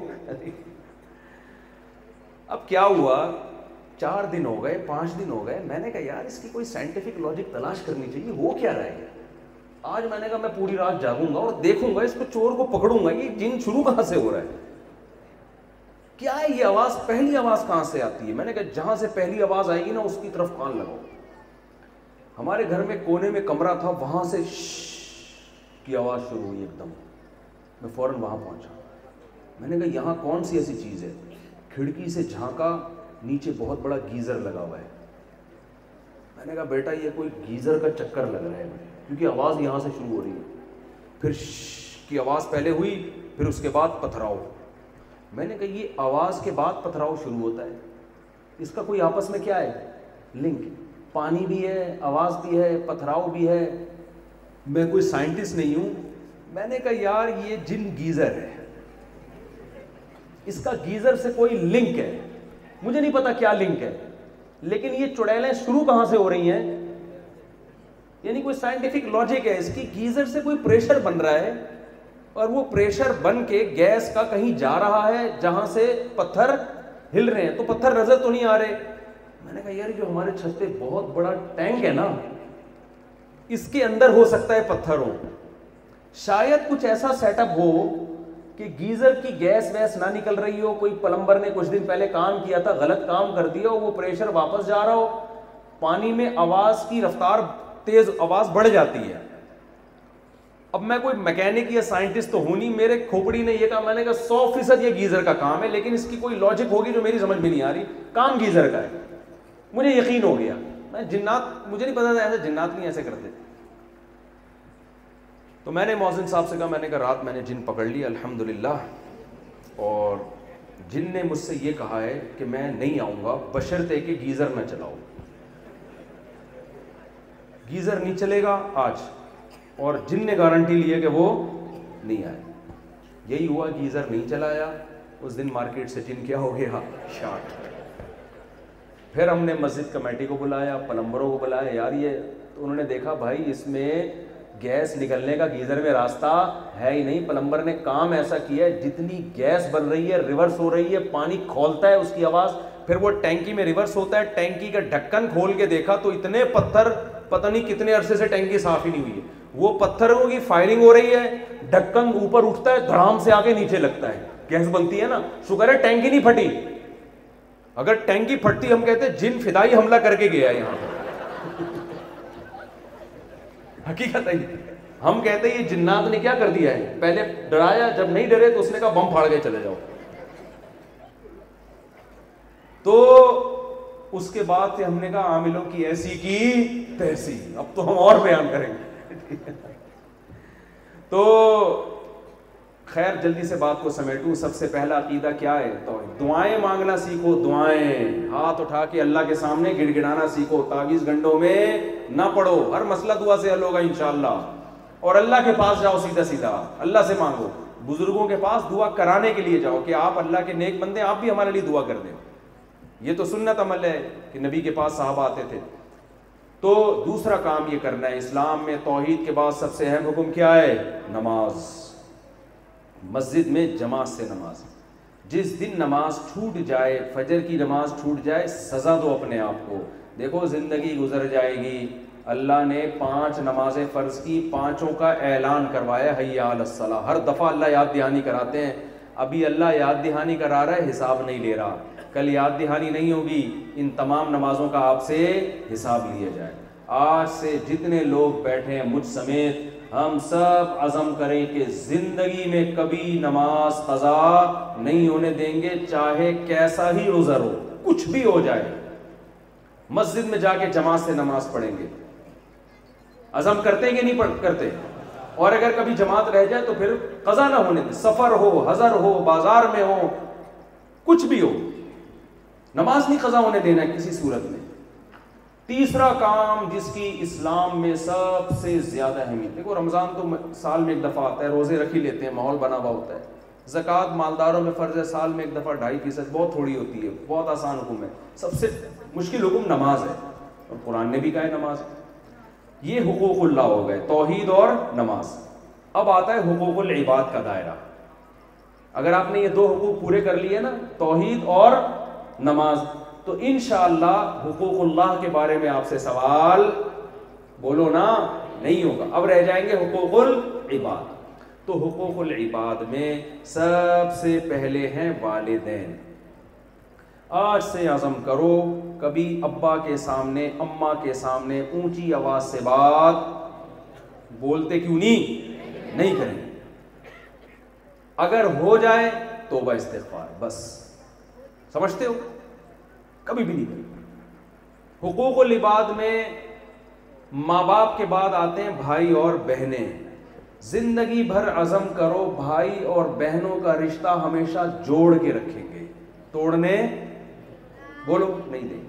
یہ قرآن کو کا حکم ہے, خونی رشتوں کو جوڑنا ہے آپ نے. جو شادی شدہ لوگ ہیں وہ یہ عزم کریں کہ اپنی زوجہ سے محبت سے پیش آئیں گے, اس کے بنیادی حقوق بولتے کیوں نہیں پورے کریں گے. گھر کے باہر دوستوں میں ہا ہا ہو ہی ہی بڑے مزے سے باتیں کر رہا ہوتا ہے, گھر میں آتے ہی ایسے جیسے چنگیز خان نے بغداد پہ حملہ کر دیا. میں نے دیکھا ہے گٹر کے ڈھکن پہ بیٹھے ہوں گے, دوستوں میں لطیفے بھی ہا ہا ہو ہی ہے, گھر میں آئے گا بات ہی نہیں کرتا گھر والی سے, ناک پہ مکھی بیٹھی ہوئی ہے, تکبر, فرعون فرعون بنا ہوگا. بھائی تمیز سے بات کر لو اس سے, یار عزت سے بات کر لو. ہمارے نبی صلی اللہ علیہ وسلم گھر میں مسکراتے چہرے کے ساتھ. دوستوں سے زیادہ کس کا حق ہے؟ جو آپ کی لائف پارٹنر ہے نا, تو زندگی بھر کی ساتھی ہے, اس کو لفٹ نہیں کرا رہے کیونکہ آپ کے قبضے میں آ گئی ہے. وہ جب تک قبضے میں نہیں آتی تو کتنے ایزی لوڈ اور بیلنس ڈلوا رہا ہے, اور استخارے نکلوا رہا ہے, اور تعویذ گنڈے لے رہا ہے. تو غیرت کے خلاف ہے یہ. سمجھتے ہو کہ نہیں سمجھتے؟ تو یہ اگر یہ چند آپ نے رشتوں کو جوڑ لیا, ماموں ہے, خالہ ہے, پھپھی ہے, بھانجی ہے, بھتیجی, یہ جو خونی رشتے جن سے پردہ بھی فرض نہیں ہے, یہ چند رشتے آپ نے جوڑ لیے تو انشاءاللہ حقوق العباد کے بارے میں آپ سے سوال بولو نہیں. اور ایک آخری بات, ایک گناہ جس کا اللہ کے حق سے تعلق ہے وہ اس زمانے میں بہت زیادہ سے بھی زیادہ ہو گیا ہے, وہ ہے بد نظری. انٹرنیٹ پر فحش فلمیں دیکھنا, لڑکیوں سے دوستیاں لگانا, تو یہ پہلے زمانے میں نہیں تھا, اب بہت زیادہ ہو گیا. عزم کرو, حلال میں وسعت دیں گے, حرام کے قریب بھی نہیں پھٹکیں گے. سمجھ میں آ رہی ہے بات کہ نہیں آ رہی؟ دیکھو جب برائی سے بچو گے نا تو حلال میں وسعت دینا بھی ضروری ہے. اس زمانے میں کئی لوگ ہیں زنا کے قریب جا چکے تھے. میں نے ان سے بولا یار چار شادیوں کی نیت کر لو کہ ہم چار خوبصورت لڑکیوں سے شادی کریں گے. قسم اٹھا کے بولتا ہوں انہوں نے مجھے خود بتایا جب سے ہم نے یہ نیت کی ہے ہم زنا سے بچ گئے. کیوں؟ شریعت نے آلٹرنیٹ دے دیا نا اس کا, ورنہ پیسہ بھی ہو, وسائل بھی ہو, بچنا مشکل ہے. عورتیں خود برباد کر رہی ہوتی ہیں. کتنے لوگ ہیں, اگر میں کتاب میں ان کے تفصیلیں لکھنا چاہتا, اتنی موٹی کتاب بن جاتی کہ فلاں جگہ پہ فلاں آدمی رہتا ہے نوجوان جس کا زنا کا ارادہ تھا یا زنا کرتا تھا, نکاح کا اس نے پروگرام بنایا کہ میں اللہ نے میرے لیے چار کی اجازت دی ہے, حقوق بھی پورے کروں ان کے, تو میں اب آئندہ شادیوں پہ زور لگاؤں گا, زنا کے قریب بولو نہیں جاؤں. ایسی کی تیسی معاشرہ روک کے تو دکھایا یار. ڈرتے کس سے ہو یار؟ ابا سے ڈر رہے ہو, اماں سے ڈر رہے ہو, ابا کے خرچے پہ تھوڑی کر رہے ہو آپ. زنا کرتے ہوئے کوئی ابا سے پوچھتا ہے کیا ہو گیا؟ تو نکاح کرتے ہوئے ابا سے پوچھو, بتاؤ, مان جائیں ٹھیک ہے, نہیں مانے کر کے بتا دو ابا ہو گئی. اپنے خرچے پہ کر رہے ہو, الگ گھر لے کے دے رہے ہو, اور آپ کہو گے میرے پاس پیسے نہیں ہے, اس نیت سے پیسے کماؤ کہ نکاح کروں گا. حدیث میں آتا ہے جو زنا سے بچنے کے لیے نکاح کرنا چاہتا ہے اللہ نے اس کی مدد اپنے ذمے لازم کر دی ہے. یہ اس زمانے میں ضروری ہے. لوگ اس کو لطیفے کے طور پہ لیتے ہیں, مذاق کے طور پہ لیتے ہیں, لیکن جس طرح زنا پھیل رہا ہے نا, بربادی ہو رہی ہے. ہمارے ان ان بزرگوں کو, بیچاروں کو حالات کا علم نہیں ہے. یہ روکتے رہیں گے آپ کو, یہ کہیں گے پاگل ہو گیا, سٹیا گیا ہے, اس کا دماغ خراب ہو گیا ہے. یہ اپنے زمانے کے لحاظ سے آپ کو قیاس کر رہے ہیں. ان کو نہیں پتا ابھی یونیورسٹیوں کا, کالجوں کا ماحول کیا چل رہا ہے, انٹرنیٹ پہ کیا بےودگی ہو رہی ہے. تو اللہ نے اجازت دی ہے. میں جب دوسری شادی کر رہا تھا لوگ بہت روکتے تھے, کیوں کر رہے ہو کیوں کر رہے ہو. پہلے تو میں سمجھاتا تھا گھنٹہ گھنٹہ بٹھا کے, یہ ہے معاشرے کی ضرورت وغیرہ وغیرہ. پھر جب میں نے دیکھا نا یار لوگ نہیں مانیں گے, میں نے کہا کر رہا ہوں, اپنے خرچے پہ کروں, تیرے باپ میں دم ہے نا, روک کے دکھا دیں مجھے ایسی کی تیسی. جا, خدا نے اجازت دی ہے, جب خدا اجازت دے رہا ہے مجھے تو میں تجھ سے پوچھ کے کروں. یہ خدا کی توہین ہے. اللہ کہے گا میں نے اجازت دی ہے تو تو میرے برابر کیوں سمجھ رہا ہے کسی اور کو؟ بھائی آپ کے باپ نے آپ کو خربوزہ لا کے رکھا آپ کے سامنے, کہا بیٹا یہ میری طرف سے گفٹ ہے, کھا لو. آپ کا دل ہی نہیں چاہ رہا کھانے کا, آپ ایکسکیوز کر لیتے ہیں, ابا میرا دل نہیں چاہ رہا, پیٹ بھرا وہ بکے گا. چلو ٹھیک ہے بیٹا یہ تو میری طرف سے گفٹ تھا, دل چاہ رہا ہے کھا لو, کوئی زبردستی تھوڑی کھلاؤں گا. آپ کا دل بھی چاہ رہا ہے, پیسے بھی ہیں خربوزہ کھانے کے ہیں بھائی, آپ پھر بھی نہیں کھا رہے. ابا پوچھتے کیوں نہیں کھا رہے, آپ بولتے پو وسیم بھائی نے منع کیا ہے. ابا کہے گا کم بخت میں تیرا باپ ہوں, یہ وسیم کہاں سے آ گیا ہے بھائی؟ تو بولتا میرا دل نہیں چاہ رہا, میرے پاس پیسے نہیں ہے, میں ہضم نہیں کر سکتا, پیٹ خراب ہے میرا. میں جب تیرا باپ ہو کے تجھے کہہ رہا ہوں کہ تو کھا سکتا ہے, تو وسیم کون ہے؟ اس کا مطلب جا اسی کو باپ بنا. اپنا باپ کو غصہ آئے گا کہ نہیں آئے گا؟ اللہ نے قرآن میں بولا ہے کہ جو تمہیں عورتیں پسند آئیں اپنے خرچے پہ عدل کی شرط کے ساتھ, ان کے حقوق اگر پورا کرنے کا ارادہ ہے تو کتنی کر سکتے ہو؟ چار کر سکتے. اٹھارہ سال والی ہوں, بیس سال والی ہوں, چوبیس سال والی, جو پسند آئے, بیوہ ہوں, طلاق یافتہ ہوں, عمر زیادہ ہو, بچے ہوں نہیں ہوں, جو پسند آ رہی ہے. کتنے لوگ نوجوان آتے ہیں یار ہمیں بیوہ پسند آ رہی ہے, اس کے چھ بچے ہمیں پسند آ رہی ہے, میں کہ کر لے بھائی. ابا کہہ رہے ہم معاشرے کو منہ کیا دکھائیں گے. میں نے کہا ابا سے کہنا ابا جو چہرہ آپ اب تک, منہ تو نہیں بولو, چہرے کا لفظ, جو اب تک دکھاتے رہے آئندہ بھی وہی دکھائیے وہی دکھائیے گا ٹھیک ہے. آپ کو جو سمجھ میں آ رہی ہے اس سے کر لو. یہ نہ دیکھو بیوہ ہے, طلاق یافتہ ہے, بچے ہیں نہیں ہے, جو سمجھ میں آ رہی ہے بولو, کرو, اپنے خرچے پہ کر رہے ہو. اب معاشرہ کہے گا فلانا کہے گا, تو آپ میں اگر خود ہی دم نہیں ہے, آپ کو یار میں افورڈ نہیں کر سکتا بھائی, دو بیویوں کی جنگ میں نہیں دیکھ سکتا, میری جیب میں پیسے نہیں ہیں, میں تو ایک کا خرچہ پورا نہیں ہو رہا, اور میں دو میں عدل کیسے کروں گا, پٹوں گا, ہیلمٹ خریدنا پڑے گا گھر جانے کے لیے, اور یہ ہوگا. بھائی چھوڑو, ایک آرام سے سکون کی زندگی گزر رہی ہے, آتے ہیں آرام سے مزے سو جاتے ہیں. مفتی صاحب پتہ نہیں کن چکر میں ڈال کے جا رہے ہیں.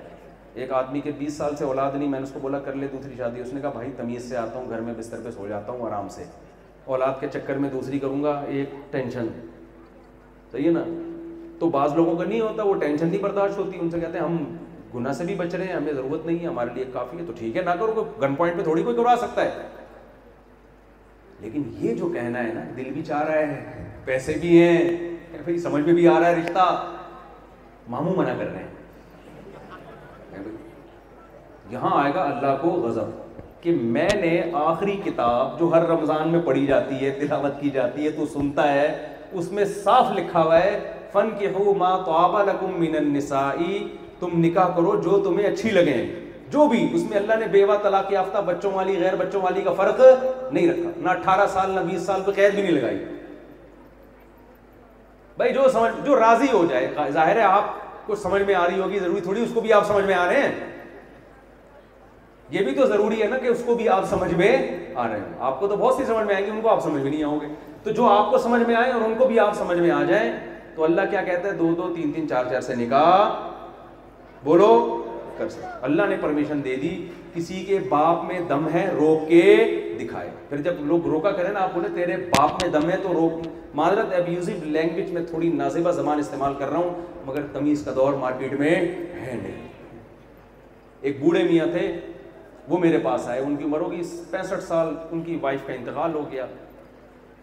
کہنے لگے یار میں میں بوڑھا ہو گیا ہوں, میری تنہائی ہے, بچی بچی کی بھی شادی ہو گئی, بچے بھی اپنے بیویوں میں مشغول ہیں, بچوں میں, میں اکیلا ہوں. ظاہر آدمی جو بات دل کی بیوی کے سے کر سکتا ہے وہ اپنی اولاد سے نہیں کر سکتا. کہنے لگے مولوی صاحب کوئی رشتہ ہو تو بتائیں. میں رشتے وشتے کراتا نہیں, اتفاق سے ایک خاتون تھی میں نے بتا دیا, اس خاتون کو بھی وہ بابا جی پسند آ گئے. وہ بھی بیچاری اس طرح کہیں اکیلی, ان کو بھی ایک عدد میاں چاہیے تھا. یہ انسان کی نیچر ہے. اب کیا ہے کہ بچوں کے منہ بگڑ گئے. بچے کہہ رہے ہیں ابا اس عمر میں شادی کرو گے, ہماری جائیداد بھی جائے گی. اماں کا انتقال ہو گیا ہے پھر بھی ہماری جائیداد اس میں چلی جائے گی, آٹھواں حصہ, اور ہم لوگوں کو کیا منہ دکھائیں گے. تو وہ بڑے میاں آ کے کہنے لگے یار میں تو تنہائی کے دن کٹ رہے ہیں, میں عذاب میں آیا ہوں, مجھے اچھا رشتہ بھی ملا ہے, میرے بچے نہیں مان رہے. میں نے کہا کان سے پکڑ کے ان کو باہر نکال دو گھر سے, بولو جائیداد میری ہے, ایک دھیلا تمہیں نہیں ملے گا, جاؤ. سارا ٹرسٹ میں میں نے کہا جمع کرا دو زندگی. اسی نالائق اولاد, جس اولاد کو بوڑھے باپ کا خیال کرنا چاہیے, وہ اولاد کم بخت بارہ فیصد جو جائیداد ہے نا اس پہ نظر رکھ کے بیٹھی ہوئی ہے, جو سارا باپ کا مال ہے, باپ نے محنت سے کمایا ہے, اس ٹویلو پوائنٹ فائیو پرسینٹ کی بیس پر باقی سارا اولاد کو مل رہا ہے, صرف آٹھواں حصہ بیوہ کو جائے گا. اس چکر میں اپنے باپ کو عذاب میں ڈالا ہوا ہے. تو معاشرہ نہیں جینے دیتا میرے بھائی, اپنا فائدہ بھی انسان خود سوچتا ہے. جب کرنے کا ارادہ ہو نا, برائی پہ بد نظری کرو گے نا, اللہ حساب لے گا.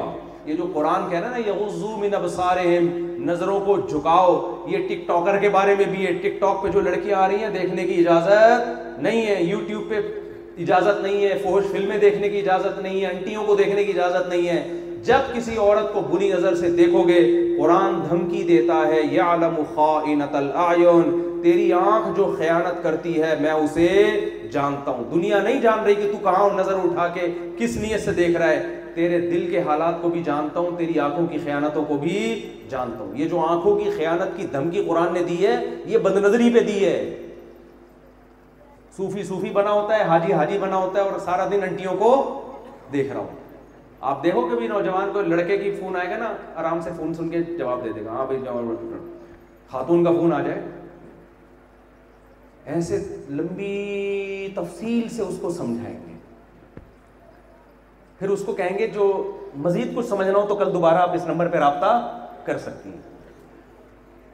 بیوی کا فون آ جائے, ٹھک کر کے ٹھک کر کے بند کر دیں گے اس کو, یا بیگم ہر وقت فون بچا کے رکھا ہوا ہے تم نے. تو اللہ آنکھوں کی خیانت کو بولو جانتا ہے.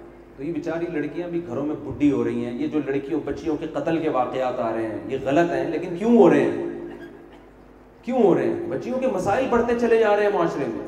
خیر یہ قتل تو بڑے سفاک لوگ ہیں, ان کو تو لٹکانا چاہیے حکومت کو. بیٹی جیسی بھی ہو وہ تو آنکھوں کی ٹھنڈک ہوتی ہے. تو آپ معاشرے میں نکاح کو بولو فروغ دیں, اور اس میں اعتماد کس پر کریں؟ اللہ پہ. اللہ گھر چلائے گا. ہم نے کوئی شادی شدہ آدمی نہیں دیکھا کہ فاقوں سے مر رہا ہو. ہمارے بہت سے گٹر کے ڈھکنوں پہ بیٹھے ہوئے دیکھے ہیں, ساری ساری رات گٹر کا ڈھکن, صبح پھر پوستیوں کی طرح جا کے سوتے ہیں, دوستوں یاروں میں دل بہلاتے ہیں, کوئی گھر نہیں ہے, کوئی اولاد نہیں ہے, پھر پچاس پچاس سال میں کم بخت جا کے شادیاں کرتے ہیں. جب بچوں کو چاہیے تھا باپ کو پالتے ہیں, اس وقت بڑھاپے میں باپ کس کو پال رہا ہوتا ہے؟ بچوں کو پال رہا ہوتا ہے. جوانی میں دادا بنو, مزہ نہ آئے پیسے واپس, سمجھ رہے ہو, مزہ نہ آئے پیسے, جوانی میں دادا بنو. تو اپنے ابا کو بول دیا کرو اگر آپ کی شادی نہیں کرا رہے, ابا اگر آپ کے ابا آپ کو شادی سے روکتے تو کیا آپ میرے ابا بنتے؟ بتایا کرو ابا کو, سمجھ رہے ہو. اللہ تعالیٰ جو کچھ ہم نے کہا سنا اس میں جو کمی کوتاہی ہوئی اللہ معاف فرمائے. بے حیائی کے طوفان سے ہماری لڑکیوں کی بھی, لڑکوں کی بھی, نوجوانوں کی بھی, عورتوں کی بھی حفاظت فرمائے. معاشرے میں نکاح کو فروغ دینے کی توفیق عطا فرمائے. عقیدے میں اللہ, دیکھو کیسی پیاری تعلیمات ہے, عقیدے میں اللہ ہم کو توحید پرست بنائے, پانچ ٹائم نماز کا پابند بنائے, معاملات میں ہیر پھیر سے اللہ ہم سب کو بچائے.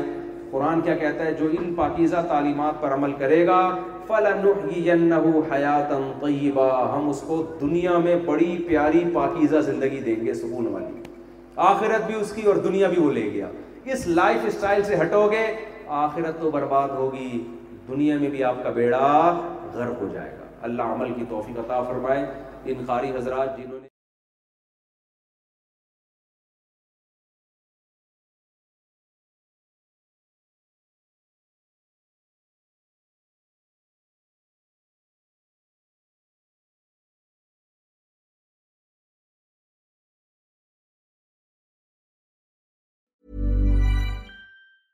Mom deserves the best, and there's no better place to shop for Mother's Day than Whole Foods Market. They're your destination for unbeatable savings, from premium gifts to show-stopping flowers and irresistible desserts. Start by saving thirty-three percent with Prime on all body care and candles. Then get a fifteen-stem bunch of tulips for just nine ninety-nine each with Prime. Round out Mom's menu with festive rosé, irresistible berry chantilly cake, and more special treats. Come celebrate Mother's Day at Whole Foods Market.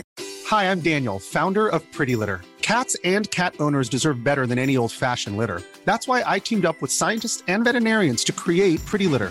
Its innovative crystal formula has superior odor control and weighs up to eighty percent less than clay litter. Pretty Litter even monitors health by changing colors to help detect early signs of potential illness. It's the world's smartest kitty litter. Go to pretty litter dot com and use code ACAST for twenty percent off your first order and a free cat toy. Terms and conditions apply. See site for details. Imagine the softest sheets you've ever felt. Now imagine them getting even softer over time. That's what you'll feel with Boll and Branch's organic cotton sheets. In a recent customer survey, ninety-six percent replied that Boll and Branch sheets get softer with every wash. Start getting your best night's sleep in these sheets that get softer and softer for years to come. Try their sheets with a thirty night guarantee. Plus, get fifteen percent off your first order at boll and branch dot com. Code BUTTERY. Exclusions apply. See site for details.